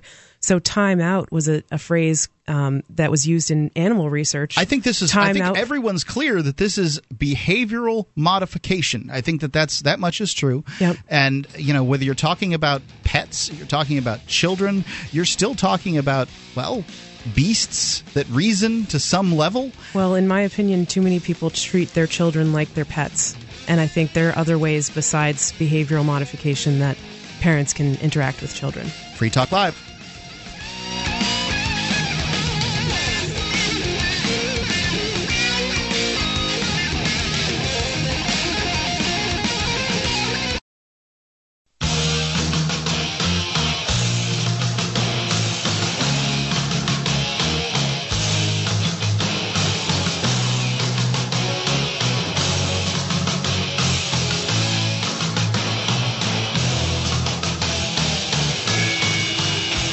Talk Live. Give us a call at 855 450 free. 855 450 3733. That's the SACL toll free line, SACL CAI toll free line. We've been talking about uh, spanking and discipline and how to properly raise kids. And it's been, you know, it's been pretty interesting here. Let's go to. Stephanie, by the way, how do you feel about spanking between consenting adults? Oh, God. Um, I think it's it's fine as long as the people are self aware and are are not really like seriously hurting themselves. Why do we have to deteriorate to that every time? You know, I was thinking that same exact thing. Mark said we're talking about spanking and discipline. I almost said, well, not in a BDSM sense. That's a whole other issue. maybe maybe Jim from is Nebraska can save us. Jim, I don't know if I can save you, uh, but I'll I'll just give you my two cents anyway. I have uh, two children. One's 20 and the other one's 18. Um, bet you don't spank and- them anymore, do you? no, not anymore. and uh, I guess I might shock Stephanie here, but I have my own theory. You know, every child's different. Some children, depending on their age, may respond to reason better than others. So you you can't take a uh, you know, one a one step approach or a, a, a theory may not work on all children. Everyone's a little bit different, but I think there are very very rare circumstances where a swat on the butt is probably in order, and I almost, in my opinion, would be a disservice not to do it. And I know that may sound shocking, but um, probably in my kid's life, they may have got a swat on the butt twice each. Um, but they were very rare circumstances. For instance, uh, running out in the street without looking, or being in the street that's he- with a lot of heavy traffic, where you don't have you don't have time to reason with a kid, and their life's in danger. Of course, you don't have time to reason with them, but what about removing them from the dangerous situation, grabbing them out of the street? I don't think that yeah, well, there's, using there's no doubt. You're There's no doubt, but grab him out of the street at that time uh, would be a, a wise thing to do. But when you want to grab their attention and grab it right then and there and send a message that that behavior is totally unacceptable, um, whether whether you agree or disagree, and I know every child will be different, it certainly gets their attention. Fear is an excellent motivator as long as it's used sparingly. If you if you spank a child for everything they do wrong, it totally will lose its effectiveness. But I'd agree with that. Very very sparing with how you handle that, and you use it only in extreme situations. It's one of probably the best motivator you have uh, in your toolbox. I completely disagree. Um, if you don't want a child to run out into the middle of the road, it's probably because you love that child and care about them, right? So why not explain to the child, I care about you. I want to, I care about your safety and I don't want you to be hit by a car. And that's, look well, at the these car's cars going abstract, though, Stephanie, and as is the. So dog. show them the cars passing by But- and but say, but that could hit you. Okay, so and I can show you show Jack the dog's teeth too, and they've never sank into him. And I think that this is what is not being portrayed. I think that a lot of people are concerned that kids don't get the abstract, which is that car could run you over. And, and Jack's never been run over by a car. He has no fear of being run over by cars. Well, probably because you keep him in your sights and Generally. don't let him run out into the middle of the road, right? Hasn't happened yet, but I mean, you know, I can tell you they're slick, man. I mean, you know, you're uh, you put the kid on the ground so that you can get something out of the car.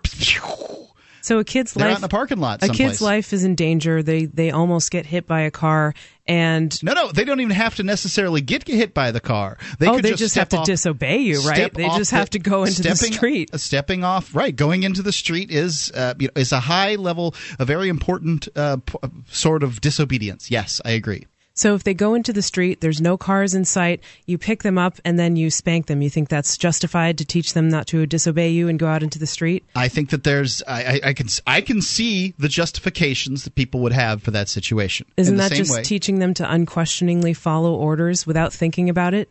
Just to think that fit, there's- have fear of disobeying your parents? I think that it is a means to get them to the point where they can think about whether or not following orders is a good idea. At what whereas point- today they may not be able to do that. and at what point do, are they able to think? I know it's not three. Jim? Well, I, I guess what I would say is any parent that loves it, you, you would have to agree that most parents love their children, and they they, they wouldn't. That's why I don't understand why most parents hit. 70 to 90%. Well, I, I can't tell you why most parents hit. I can only tell you my experience and, and my perception from the way I raised our children. Uh, but what I can tell you is if I thought for one minute that having a conversation with them would have stopped them from going in the street and we wouldn't have that issue, then certainly that'd be the route that I would take as a loving parent. But when I fear for my kid's life because they don't understand the danger in the street, um, I, I can tell you from personal experience that a one little swat on the butt will take care of that in a heartbeat. Especially Well, it sounds like you, you, don't it. sounds like you were feeling really scared at that time and I think it's important to to notice that and it's also you know, important not to transfer maybe that anger at at the kids scaring you, giving you a near heart Oh, there- attack There was onto there was definitely kid. No ang- there was definitely no anger involved. It was a reasoned decision that was made. I, I you know, in a, in the in the moment. But um, So why like why I is it that um, it's okay to hit some kids and not other kids? I'm just curious why you're not applying that standard consistently to all children, or all children under a certain age. I, I'm not applying anything. Uh, what I'm saying is every child's different. If, if there's a child that's developed enough and has an understanding and can be reasoned with, that's the approach obviously you're going to take. But if you have a kid that that discussion will get you nowhere and they won't comprehend what it is that you're trying to change and why they need to change that behavior, they don't understand the danger. I think there are, and I'm, I, I'll admit, they're very rare circumstances. But if a parent uh, uses it wisely, it's something that could, I think, actually save a kid's life or save them from injury or harm. Stephanie, would you agree that Jim did use spanking judiciously and sparingly? No, I I don't. times I don't think it was appropriate. to to kids. I, I'm not asking you if it's appropriate. I'm asking you if it was done sparingly Um, and judiciously. I guess relative to many other parents who beat their kids on a daily or weekly basis, but it still doesn't make it okay. we'll take that as a victory, Jim. No, we won't. You know, I wanted to ask Jim a question. I wanted maybe someone else can answer this. How about a newborn baby? Is it okay to hit a newborn baby if they're doing something that endangers their health or that you don't like, like crying maybe? This is a certain. Uh, this is certainly this was uh, been employed. They can't in the reason, past. right? And I Isn't that the justification? Well, I think the justification has been all along that it's effective, and I think that beating, uh, slapping or smacking a newborn baby to make it quit crying is ineffective. Let's take. I believe this is Dale in New Hampshire. Dale, Hi guys. Hey, Dale. Um, or Are you going to take my side on this? sometime Monday co-host. I, I am taking Stephanie's side, and I wanted to. Oh, go good, another into that. person without a I've heard kid. this Before I heard this before. um, I know my opinion- my opinion doesn't count, but Oh, it counts. counts. 'cause I've- Dale, I've been- neither of but ours I counts. Been a kid. Yes. I have been a kid. I remember being Me too. one. I remember my feelings uh, at times Me when, too. when adults are treat when adults are treating me in ways where I don't understand why or they're treating me the way they are and things like that. And I hear I've heard a case of a guy whose whose daughter stuck a fork in a socket. And uh, he was saying that you know he spanked her because she needed to learn not to do that, and she couldn't explain to her about electricity and all that stuff. And uh, my thought is, when you have a, co- a child that's too young to understand a life-threatening situation, you keep them out of that life-threatening situation until they can understand it. As I mean, best if you, you have can. child that can run out into, yeah, well, what do you mean as best as you can? I mean, you, a child that's small enough to run out into the street should be watched like a hawk constantly if they're anywhere near a street and there's no fence. Right. And then if you're if you've got a house with outlets and you have kids sticking forks in them, that's why you stick those protective covers in the outlets. That's a great you- idea. You should have those things. home. Absolutely. But there are instances and this is this is one of the areas where not having kids really comes into play is not knowing what it's like even with two parents. Even with two parents standing by, it can be nigh impossible. For one, you need to plug things in sometimes. Sometimes when you plug things in, you don't put the little plastic thing back in the uh, in the hole. When you take a kid out of the uh, the but that's not the kid's fault. You understand that, right? I'm not saying it's the kid's fault. They do, however. When you when you use discipline to teach them not to do stuff like that, they only learn not to do it when you're watching. Yeah, that's a good point. I, will take that over nothing. Hold the line, Dale. Free Talk Live. You know that cigarettes will kill you. You've been thinking about giving the e cigarette a try? There is a healthier option. 22,000 times healthier. Well, listen to this offer from Vaporsmiths.com. A pack a day smoker will save $120 a month. So you already start being richer, feeling healthier, and smelling better. What more could you want? How about a free starter kit? Just purchase 40 cartomizers with coupon code FTL. Free shipping on orders of $60 or more. 855 2 Get Vapor or go to Vaporsmiths.com.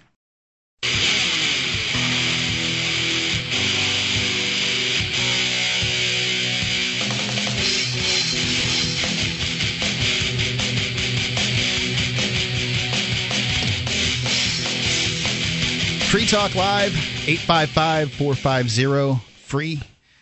Go to shop.freetalklive.com. There we have links to both Newegg and Amazon and where you can do shopping online, the shopping online that you would normally do. Go do it through shop.freetalklive.com because not only do you get the things that you want, but you help Free Talk Live in the process. We get a little percentage. Your price isn't raised. Shop.freetalklive.com. So um, go go to learnliberty.org slash FTL and check out Ben Powell's Public Choice Why Politicians Don't Cut Spending. It's a two minute and 20 second video that shows simply and easily, not just for you, but for your friends and family, why using public choice economics or the economics of politics, Ben Powell, he shows how voters rationally ignore what politicians do. You can get watch this video once you have watched it. If you think it's as compelling as I think it is, share it on your Facebook so other people can see it. It's learnliberty.org slash FTL. Actually, Ben Powell's a uh, personal friend, and it's a great video. Learnliberty.org slash FTL. We were talking to Dale in New Hampshire about disciplining children. Dale, go ahead. Hi, Mark. Uh, well, the other thing, I, what got me inspired to call in actually uh, was hearing you talk about Jack's case, and uh, I'd heard about this before. What's this? Jack's you- case. Jack? Jack, Jack's My case. child, Jack. Okay. Yeah, about either poking the dog or hitting the dog. Uh, and uh, you say when he's when when I hear you talk about he's not looking you in the eye. when you're trying to look him in the eye and everything. It feels to me like you know my, that you're the confrontation. Maybe that you said he you think he knows that he's doing something wrong, and so I think you got to get around that confrontation. You're doing something wrong to get to why he's doing it, and like what what desire is he fulfilling or what need is he fulfilling by doing that. And sometimes, like you know, kids acting out, or, or you know, the same with animals and stuff. Acting out, they're they're doing it to get attention. Sometimes, uh, I don't want to jump to conclusions, but um, and it seems like the trick is to you know not not give him what he wants right that moment when he's when he's doing that, but find out what he what is it what is it he wants from that? What's he trying to get from that? And to get him to communicate, you've got to get around the confrontational nature of it. You know, to, to get him, to communicate, like he's going to have to right. be a little older too, Dale. I mean, frankly, I don't. I don't agree with that. I mean, he's going to communicate like a kid, and you're going. It's going to take. A, it's going to be challenging, but but you know, it's it's um. Well, even little babies- look at you in the eye, you know. Even little babies, I think, can communicate things like hunger, you know, tiredness, right? it's probably Oftentimes, not poking the dog because he's hungry. no, probably not. But I'm saying not. kids may have But he's got a nonverbal ways need. to communicate, or you know, Let's go on, uh, Dale. I, I appreciate the call. We've got uh, a whole bunch of calls lined up. Lots of people want to talk Dale. about this issue. Let's go to Nick in Illinois. Nick, Hi. Fair warning, I have never been a kid. I was born fully formed into the world as I am now. finally, somebody who has no justification whatsoever to talk about this issue. Excellent. But I am a live-in uncle living in a nine-person household with my brother's family, which includes their two children. One is three, the other is eight months. Okay, excellent. Uh, okay. Being their live-in uncle, I have the occasional parent-like duties while their father is away, and I also observe on a day-to-day basis how my sister-in-law raises them. I've listened to a substantial portion of Wes Bertrand's podcast on raising children with nonviolent communication techniques, and I can tell you it works. Uh, I would say she is basically raising them according to those principles. Not perfectly, but pretty much. And what I notice is that in practice, those techniques can actually look and sound a lot like conventional, i.e., bad parenting techniques. The differences can be subtle to an outside observer, sort of like the difference between welfare and charity. And just like with welfare versus charity, I'd say the difference is the emotional connection involved and the voluntary nature of the transactions. Mm-hmm. For example, she sometimes uses a kind of voluntary timeout. When the three year old is being unreasonable or crying to try to get what he wants, she tells him in a very adult, matter of fact manner that she does not negotiate with terrorists and isn't going to negotiate with him about what he wants until he can calm down and approach her in a way that is welcomed by both of them. She then suggests, not commands, but suggests that he go to his room and come back once he's calmed down. And it works. He does that, and then things proceed, and he'll be all smiles again. wow, So and that's a three-year-old, right, Nick? yeah. So it looks the same in many ways as the conventional go to your room, except it's voluntary, peaceful, and I'd also say it's teaching him how to better manage his emotions and get along with people. Yeah, that's fascinating. I really appreciate it. It is fascinating. I've really got nothing else to say about it, but it's fascinating.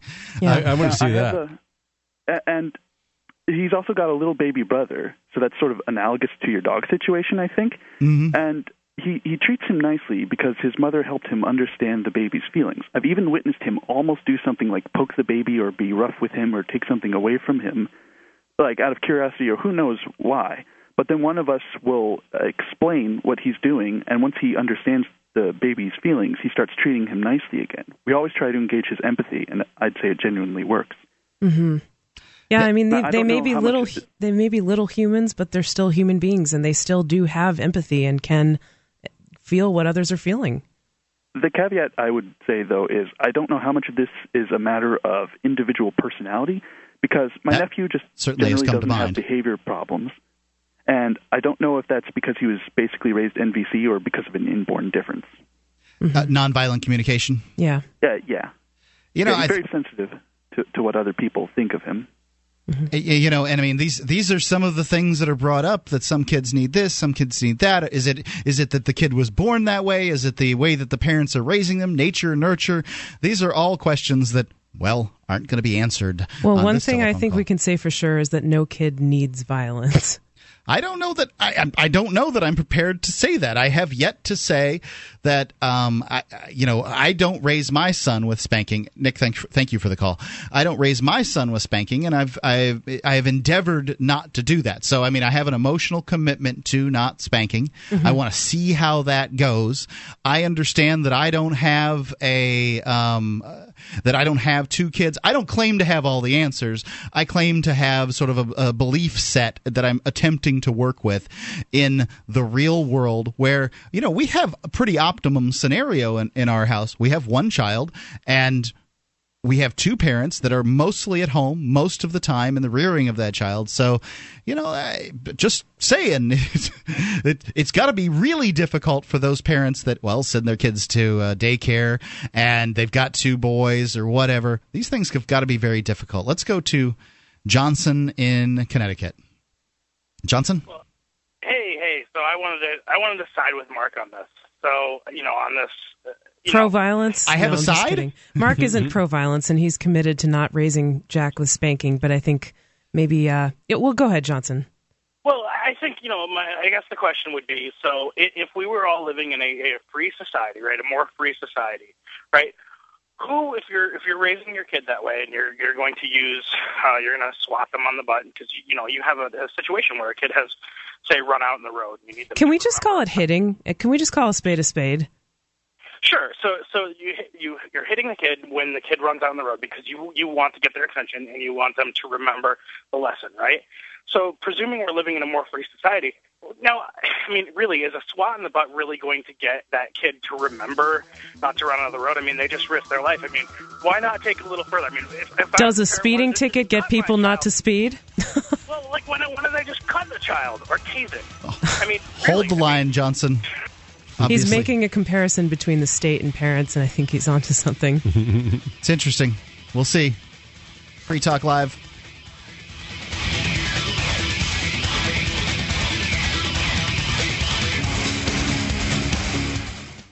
I've started playing a new online game. It's called Mine Things. It's a free online mining game. It's all in your browser. There's nothing to download. Your little mining robot guy can mine for you 24 7. You don't even need to be logged in. You compete with other players for resources in a capitalist economy. The virtually mined gold demonstrates the concept of sound money and is exchanged between players tax free. They even accept bitcoins. Go to minethings.com, use coupon code FTL, and double your mining speed. It's free. Minethings.com.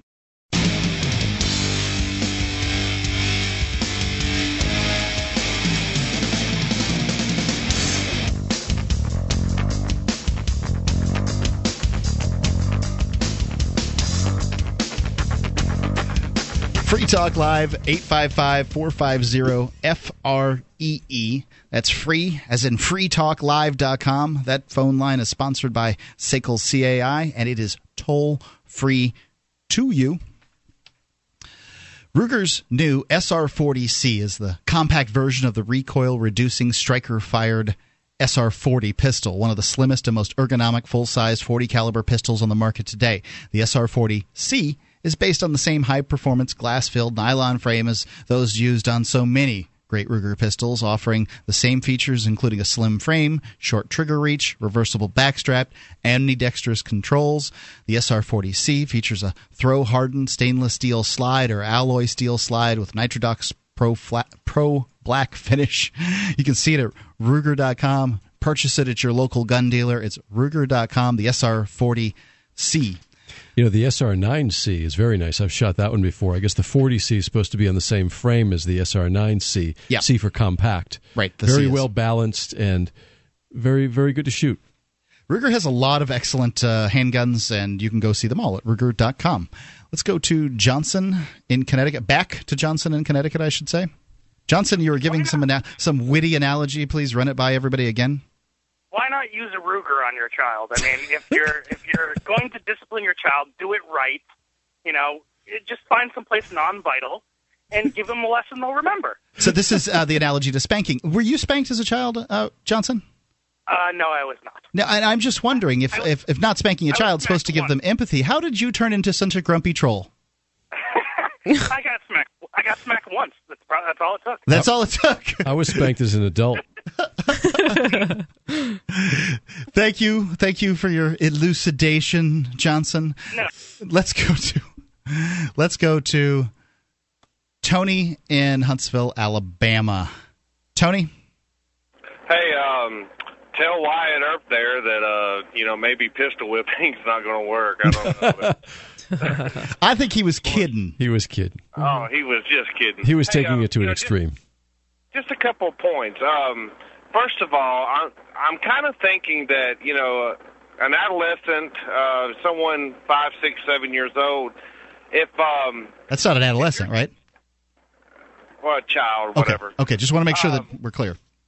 Right. Uh, if you know, if you're trying to talk to them about, you know, don't run out in front of cars, uh, you could be killed, whatever. I'm wondering if a five or six year old can understand the concept of of life and death and and the meaning of it and and how important it is or or the value of it.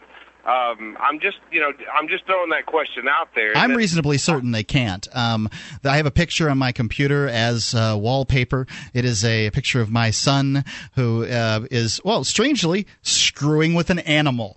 Um, it is a he is, um, you know, messing with my old cat Senor, and he likes to see what Daddy's looking at on the computer sometimes. So he'll crawl up in lap, and he says, and I, I'll point at who's that, and he'll say Jack, and I say who's that? He'll say Senor. And I say, that's right, it's Senor. And I've told him a couple of times, Senor's dead. And he says, yeah, Senor's dead. And, uh, you know, it's there's, there's no empathy whatever in his voice. Who it's killed just, him, Mark? He's just repeating, Senor, I'm afraid, died of bone cancer. And that's uh, the name of the cat was Senor Grouchy Pants. and but does he called ask? Does he ask like where? No. Where's Senor? No. So maybe he understands that he's gone. Uh, I, I think he does understand that he's he's gone. Sometimes he'll call the cat Moosh, which of course is the new cat's name, uh, Mhm. Mushu Pork. He's uh, half Siamese, and we're celebrating his ethnic uh, heritage. Mhm. Um, but the you know I, I think he, he he is completely nonplussed by uh, Senor, the idea that Senor is dead, and um, I don't think that he knows it all personally. Hey, let me ask Stephanie a question. Sure. um, let's just say that that you have a like a four year old little girl, and um, you're standing, and she runs away from you, and she's seconds away from getting ran over by a car, and I, as a concerned citizen, I tackle her. And it's the only way to get her out of the way of that car. And I, I roughly tackle her, break her arm, but I save her life. Um, now that's a very violent act that I did to that little girl. Is is that okay?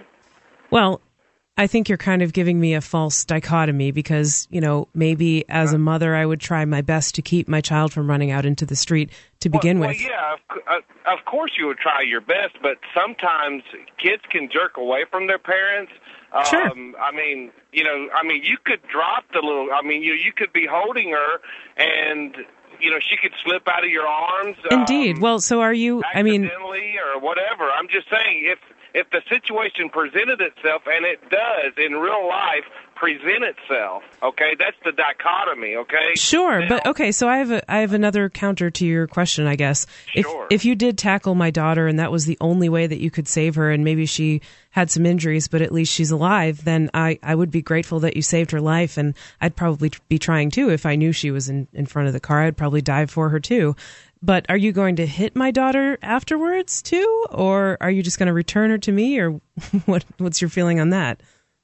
Well, it dep- uh, of, of of course not. I'm not going to hit someone's daughter or whatever. I'm just saying. Okay. Uh, you, you know, you said that you know that violence towards children in any way is not you know is not a good thing, and you're totally against it. But I just you know presented you with a situation where sometimes um, and and I would say a spanking on the bottom is is you know in the overall scheme of things is is way less. And I'd also think So why wouldn't you, hit my daughter if you were in that situation? say what now? Why would you why would you not hit my daughter? If you if you were faced with that situation and you saved her life, I mean this is a kind of an unlikely scenario to begin with, but if you're in that situation and you tackle her from and save her from being hit by a car, you know, why would I think that's completely different. that's different than hitting her after you save her life. Do you understand why that's different? Well, yeah, it's different, but I mean, personally, why I wouldn't hit? Okay, for instance, I have three foster children. Okay, Mm-hmm. I'm not their biolog, you know, I'm not their biological father, and so I've never spanked them. I've never felt. Um, I think there's a difference when you're a, a biological parent. I think there is um, a different degree of uh, of attachment of of you know not a different degree of love maybe I don't know, but um, Well, But that's really nice. Uh, let me just say that's really nice that you took those children into your home, Yeah. and I'm sure they appreciate you not only giving them a home but not hitting them too, and that's really nice. Tony, yeah, th- thank you for doing that. Let me. Uh, we're going to go on. We've got so many people piled up that want to talk about this. I, I just want to uh, get to them. David in Keene, New Hampshire. David, Hello. I was just going to say, um, how many of y'all, if I can ask this, have been spanked as a kid? so are, are we asking people in the room here? Yeah, in Um. I, I have probably not too many times. I wouldn't say my my parents overused the uh, the, the the spanking tools, but I, I was certainly spanked probably more than a half a dozen times as a child. Wayne, about the same for me. I was I was not hit as a child. Okay.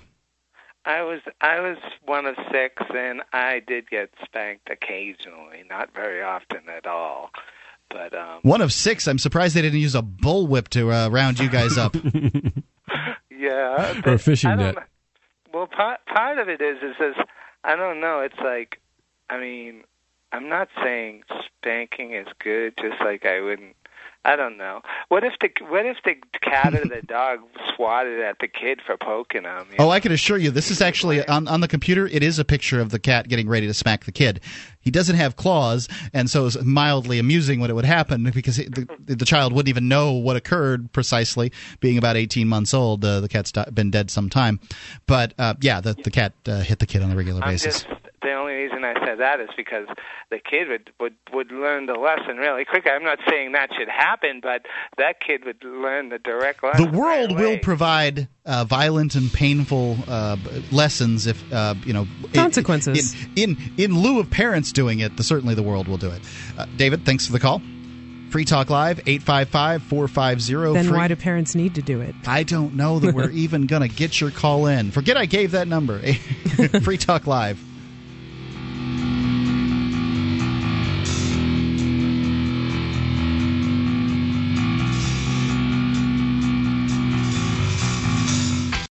Have you ever wished that you could buy, sell, and trade in silver in your community? Del Valley Silver has a no cost turnkey setup for you. You recruit six to eight businesses in your area to accept Del Valley Silver rounds as barter currency, and your wish is granted. You get paid, and you promote the use of real money. This isn't like so many other silver currency setups where it's really just a system to sell high priced rounds. It's a free market system based on Austrian economics. DelValleySilver.com. DelValleySilver.com.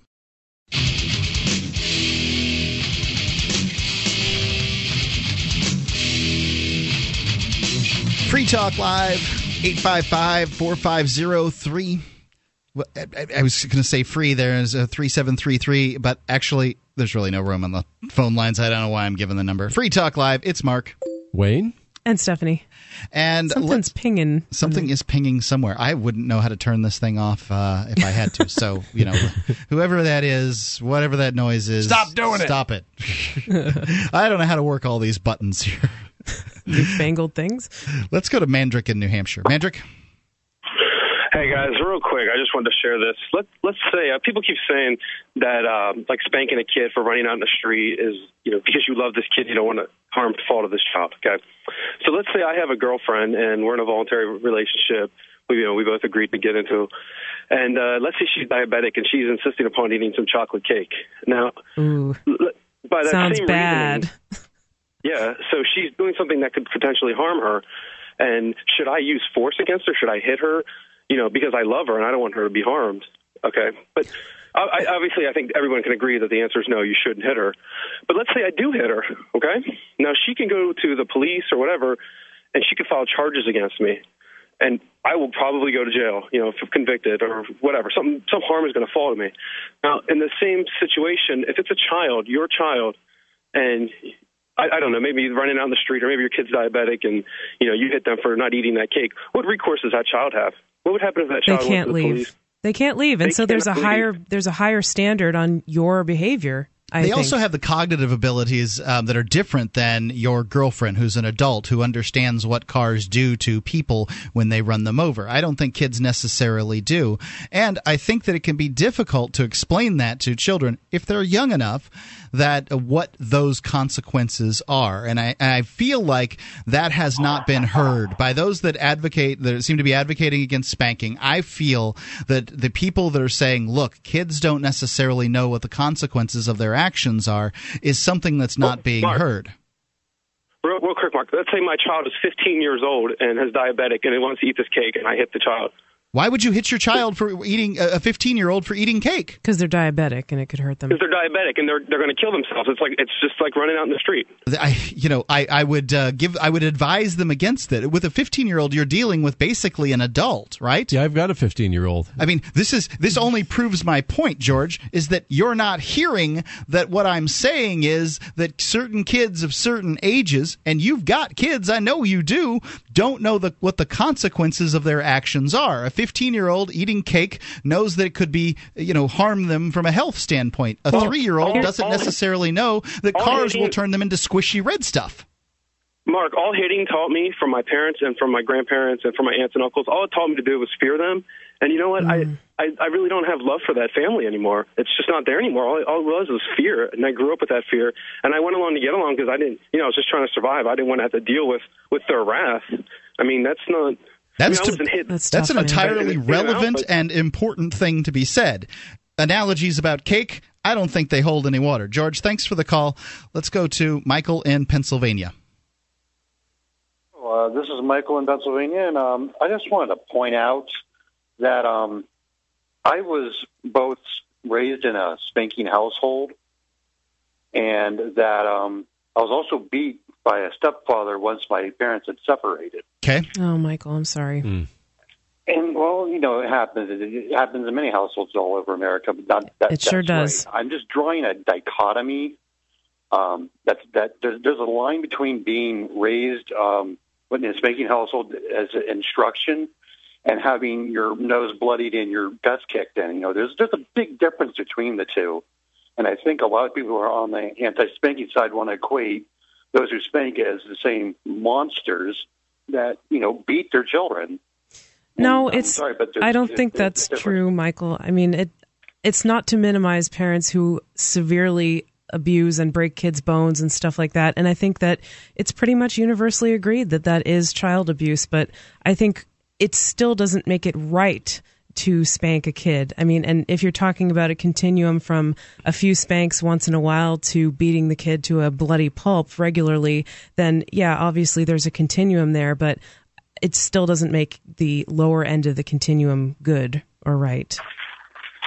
I, I kind of see your point there, but I'm. It just it seems to me that those in on, in that community that want to say that spanking is wrong want to throw it kind of into like the realm of of well, it's all abuse and they deserve to have their children taken away. And it's like, well, I'm now a 28 year old man and I have two children and it rarely, I don't almost never spank, but a couple times I'll, I'll admit I have.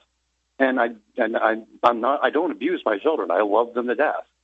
I would not want anything really horrible to happen to them. And I think sometimes that maybe a swat on the butt is warranted, but I think that that differs between parent to parent to parent. Yeah, Michael, I mean, I, I disagree with you that a swat on the butt is warranted, and I'm really sorry about what happened to you as a child. I really am. I don't want to take your kids away. I don't think that would be good for your kids at all. And I think it's important, you know, for people who do have feelings about this one way or the other to just get their opinions out there, and people will gravitate to the message that they think is right. And that's why I'm doing this show. I'm not going to use the state I, on I you. love the show. Don't get me wrong. I, I really love Free Talk Live. It's opened my eyes to the ideas of liberty, and um, and that government shouldn't uh, put their hands on on human beings or harm them in any way. So I really appreciate all of your guys' work. Don't get me wrong. I'm just I'm tending to disagree with you on on just this one point. I just wanted to throw out that one idea out there, and uh, Thanks, thanks for calling in. Michael. I appreciate Steph- it. Stephanie, I have a question for you. What do you? How do you feel about this trend now by both parents and even schools to drug these kids up when they don't behave? Oh, awful. Awful. I mean, so it's so often the poorest kids from the lowest socioeconomic status, but it reaches across all strata. I mean, in society, just these um, these kids are bored in school. Understandably, they may be acting out. They may need attention. They may not be getting what they need at home. And the solution, often by the government schools and sometimes even private schools, is to give them drugs that take away their personality and their individuality and their will to do anything. And it's it's tragic. Um, it's just the way it's part of the way that kids are treated in general in society. It's a lot of people don't respect their preferences or listen to their needs No child left undrugged. And um, I'd, I'd like to point out that on Free Talk Live, certainly, I doubt very seriously Stephanie's talking about people being, you know, kids taken away. There was a case uh, in Texas where the judge decided that, uh, um, you know, that that they was going to arrest a woman for spanking her kids and uh, remove the kids from her house and all that stuff. And you don't uh, agree with that, is that correct? uh, i don't think it would be good for the kids to have the state take them away Let's go to Captain Ned in Florida. Captain Ned, Free Ian Freeman. I'm with you. Yeah. Day eight. And it was really good to hear him last night, and it was uh, good for all the troops to hear him. I know he's going along with the program, but I just hope he doesn't agree to any pharmacological volunteer testing. You know, I think uh, I think in order to get into put into po- open population, and this is my ignorance speaking, I'm not 100% sure of this, that you have to take the TB vaccination thing that they have. Um, I mean, um, I th- I know it's true in Manchester, New Hampshire, which is one of the places in our where near where we are, but I'm not sure in Keene. I I'm thought not- there I'm was no certain TB either. test in Keene. Well, if if he inv- volunteers for any of that pharmacological testing, uh, they'll have him talking like a raccoon, you know, and uh, admitting all kinds of stuff before he knows it. Yikes! hey, and, and speaking of talking like a raccoon, uh, Stephanie, bless your and Hannah's hearts. I mean, have you ever watched a mother raccoon train her cubs? No. No. Okay, uh, Mother Nature is a harsh teacher. There's not much time. They'll knock them head over heels. The rest of the other four in the litter will watch, and whatever that one did, they're not going to do. Because if you crawl down a manhole sewer, you're not coming out. So the mother teaches the cubs. There's no reasoning like with a three-year-old. I think you'll agree. I mean, I've trained dogs for years. Training a dog and a child, same exact thing. Well, child, no, I think three-year-old it's child. No, no, wait, wait, wait. a three-year-old child going under the sink is the same as a puppy.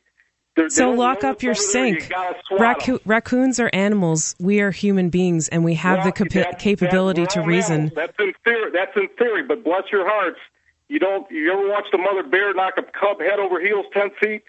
The- We're the not bears. We're human beings, Ned. It's we are human word. beings, and children are human beings too, and they I'll- should I'll be treated as such. thing.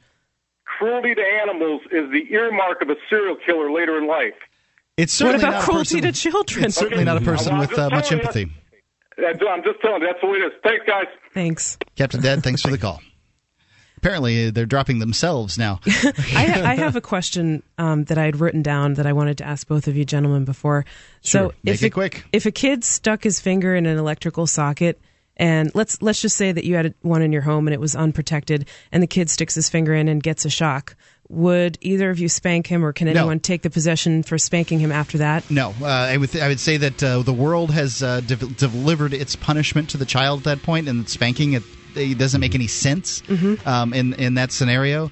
I you know what I've heard from parents here tonight is that they would spank in order to teach kids the abstract concept of being harmed by something that they may not understand, like cars coming along the road or electricity in a socket or something like that. I would agree with you, Mark. Enough of course said. you would.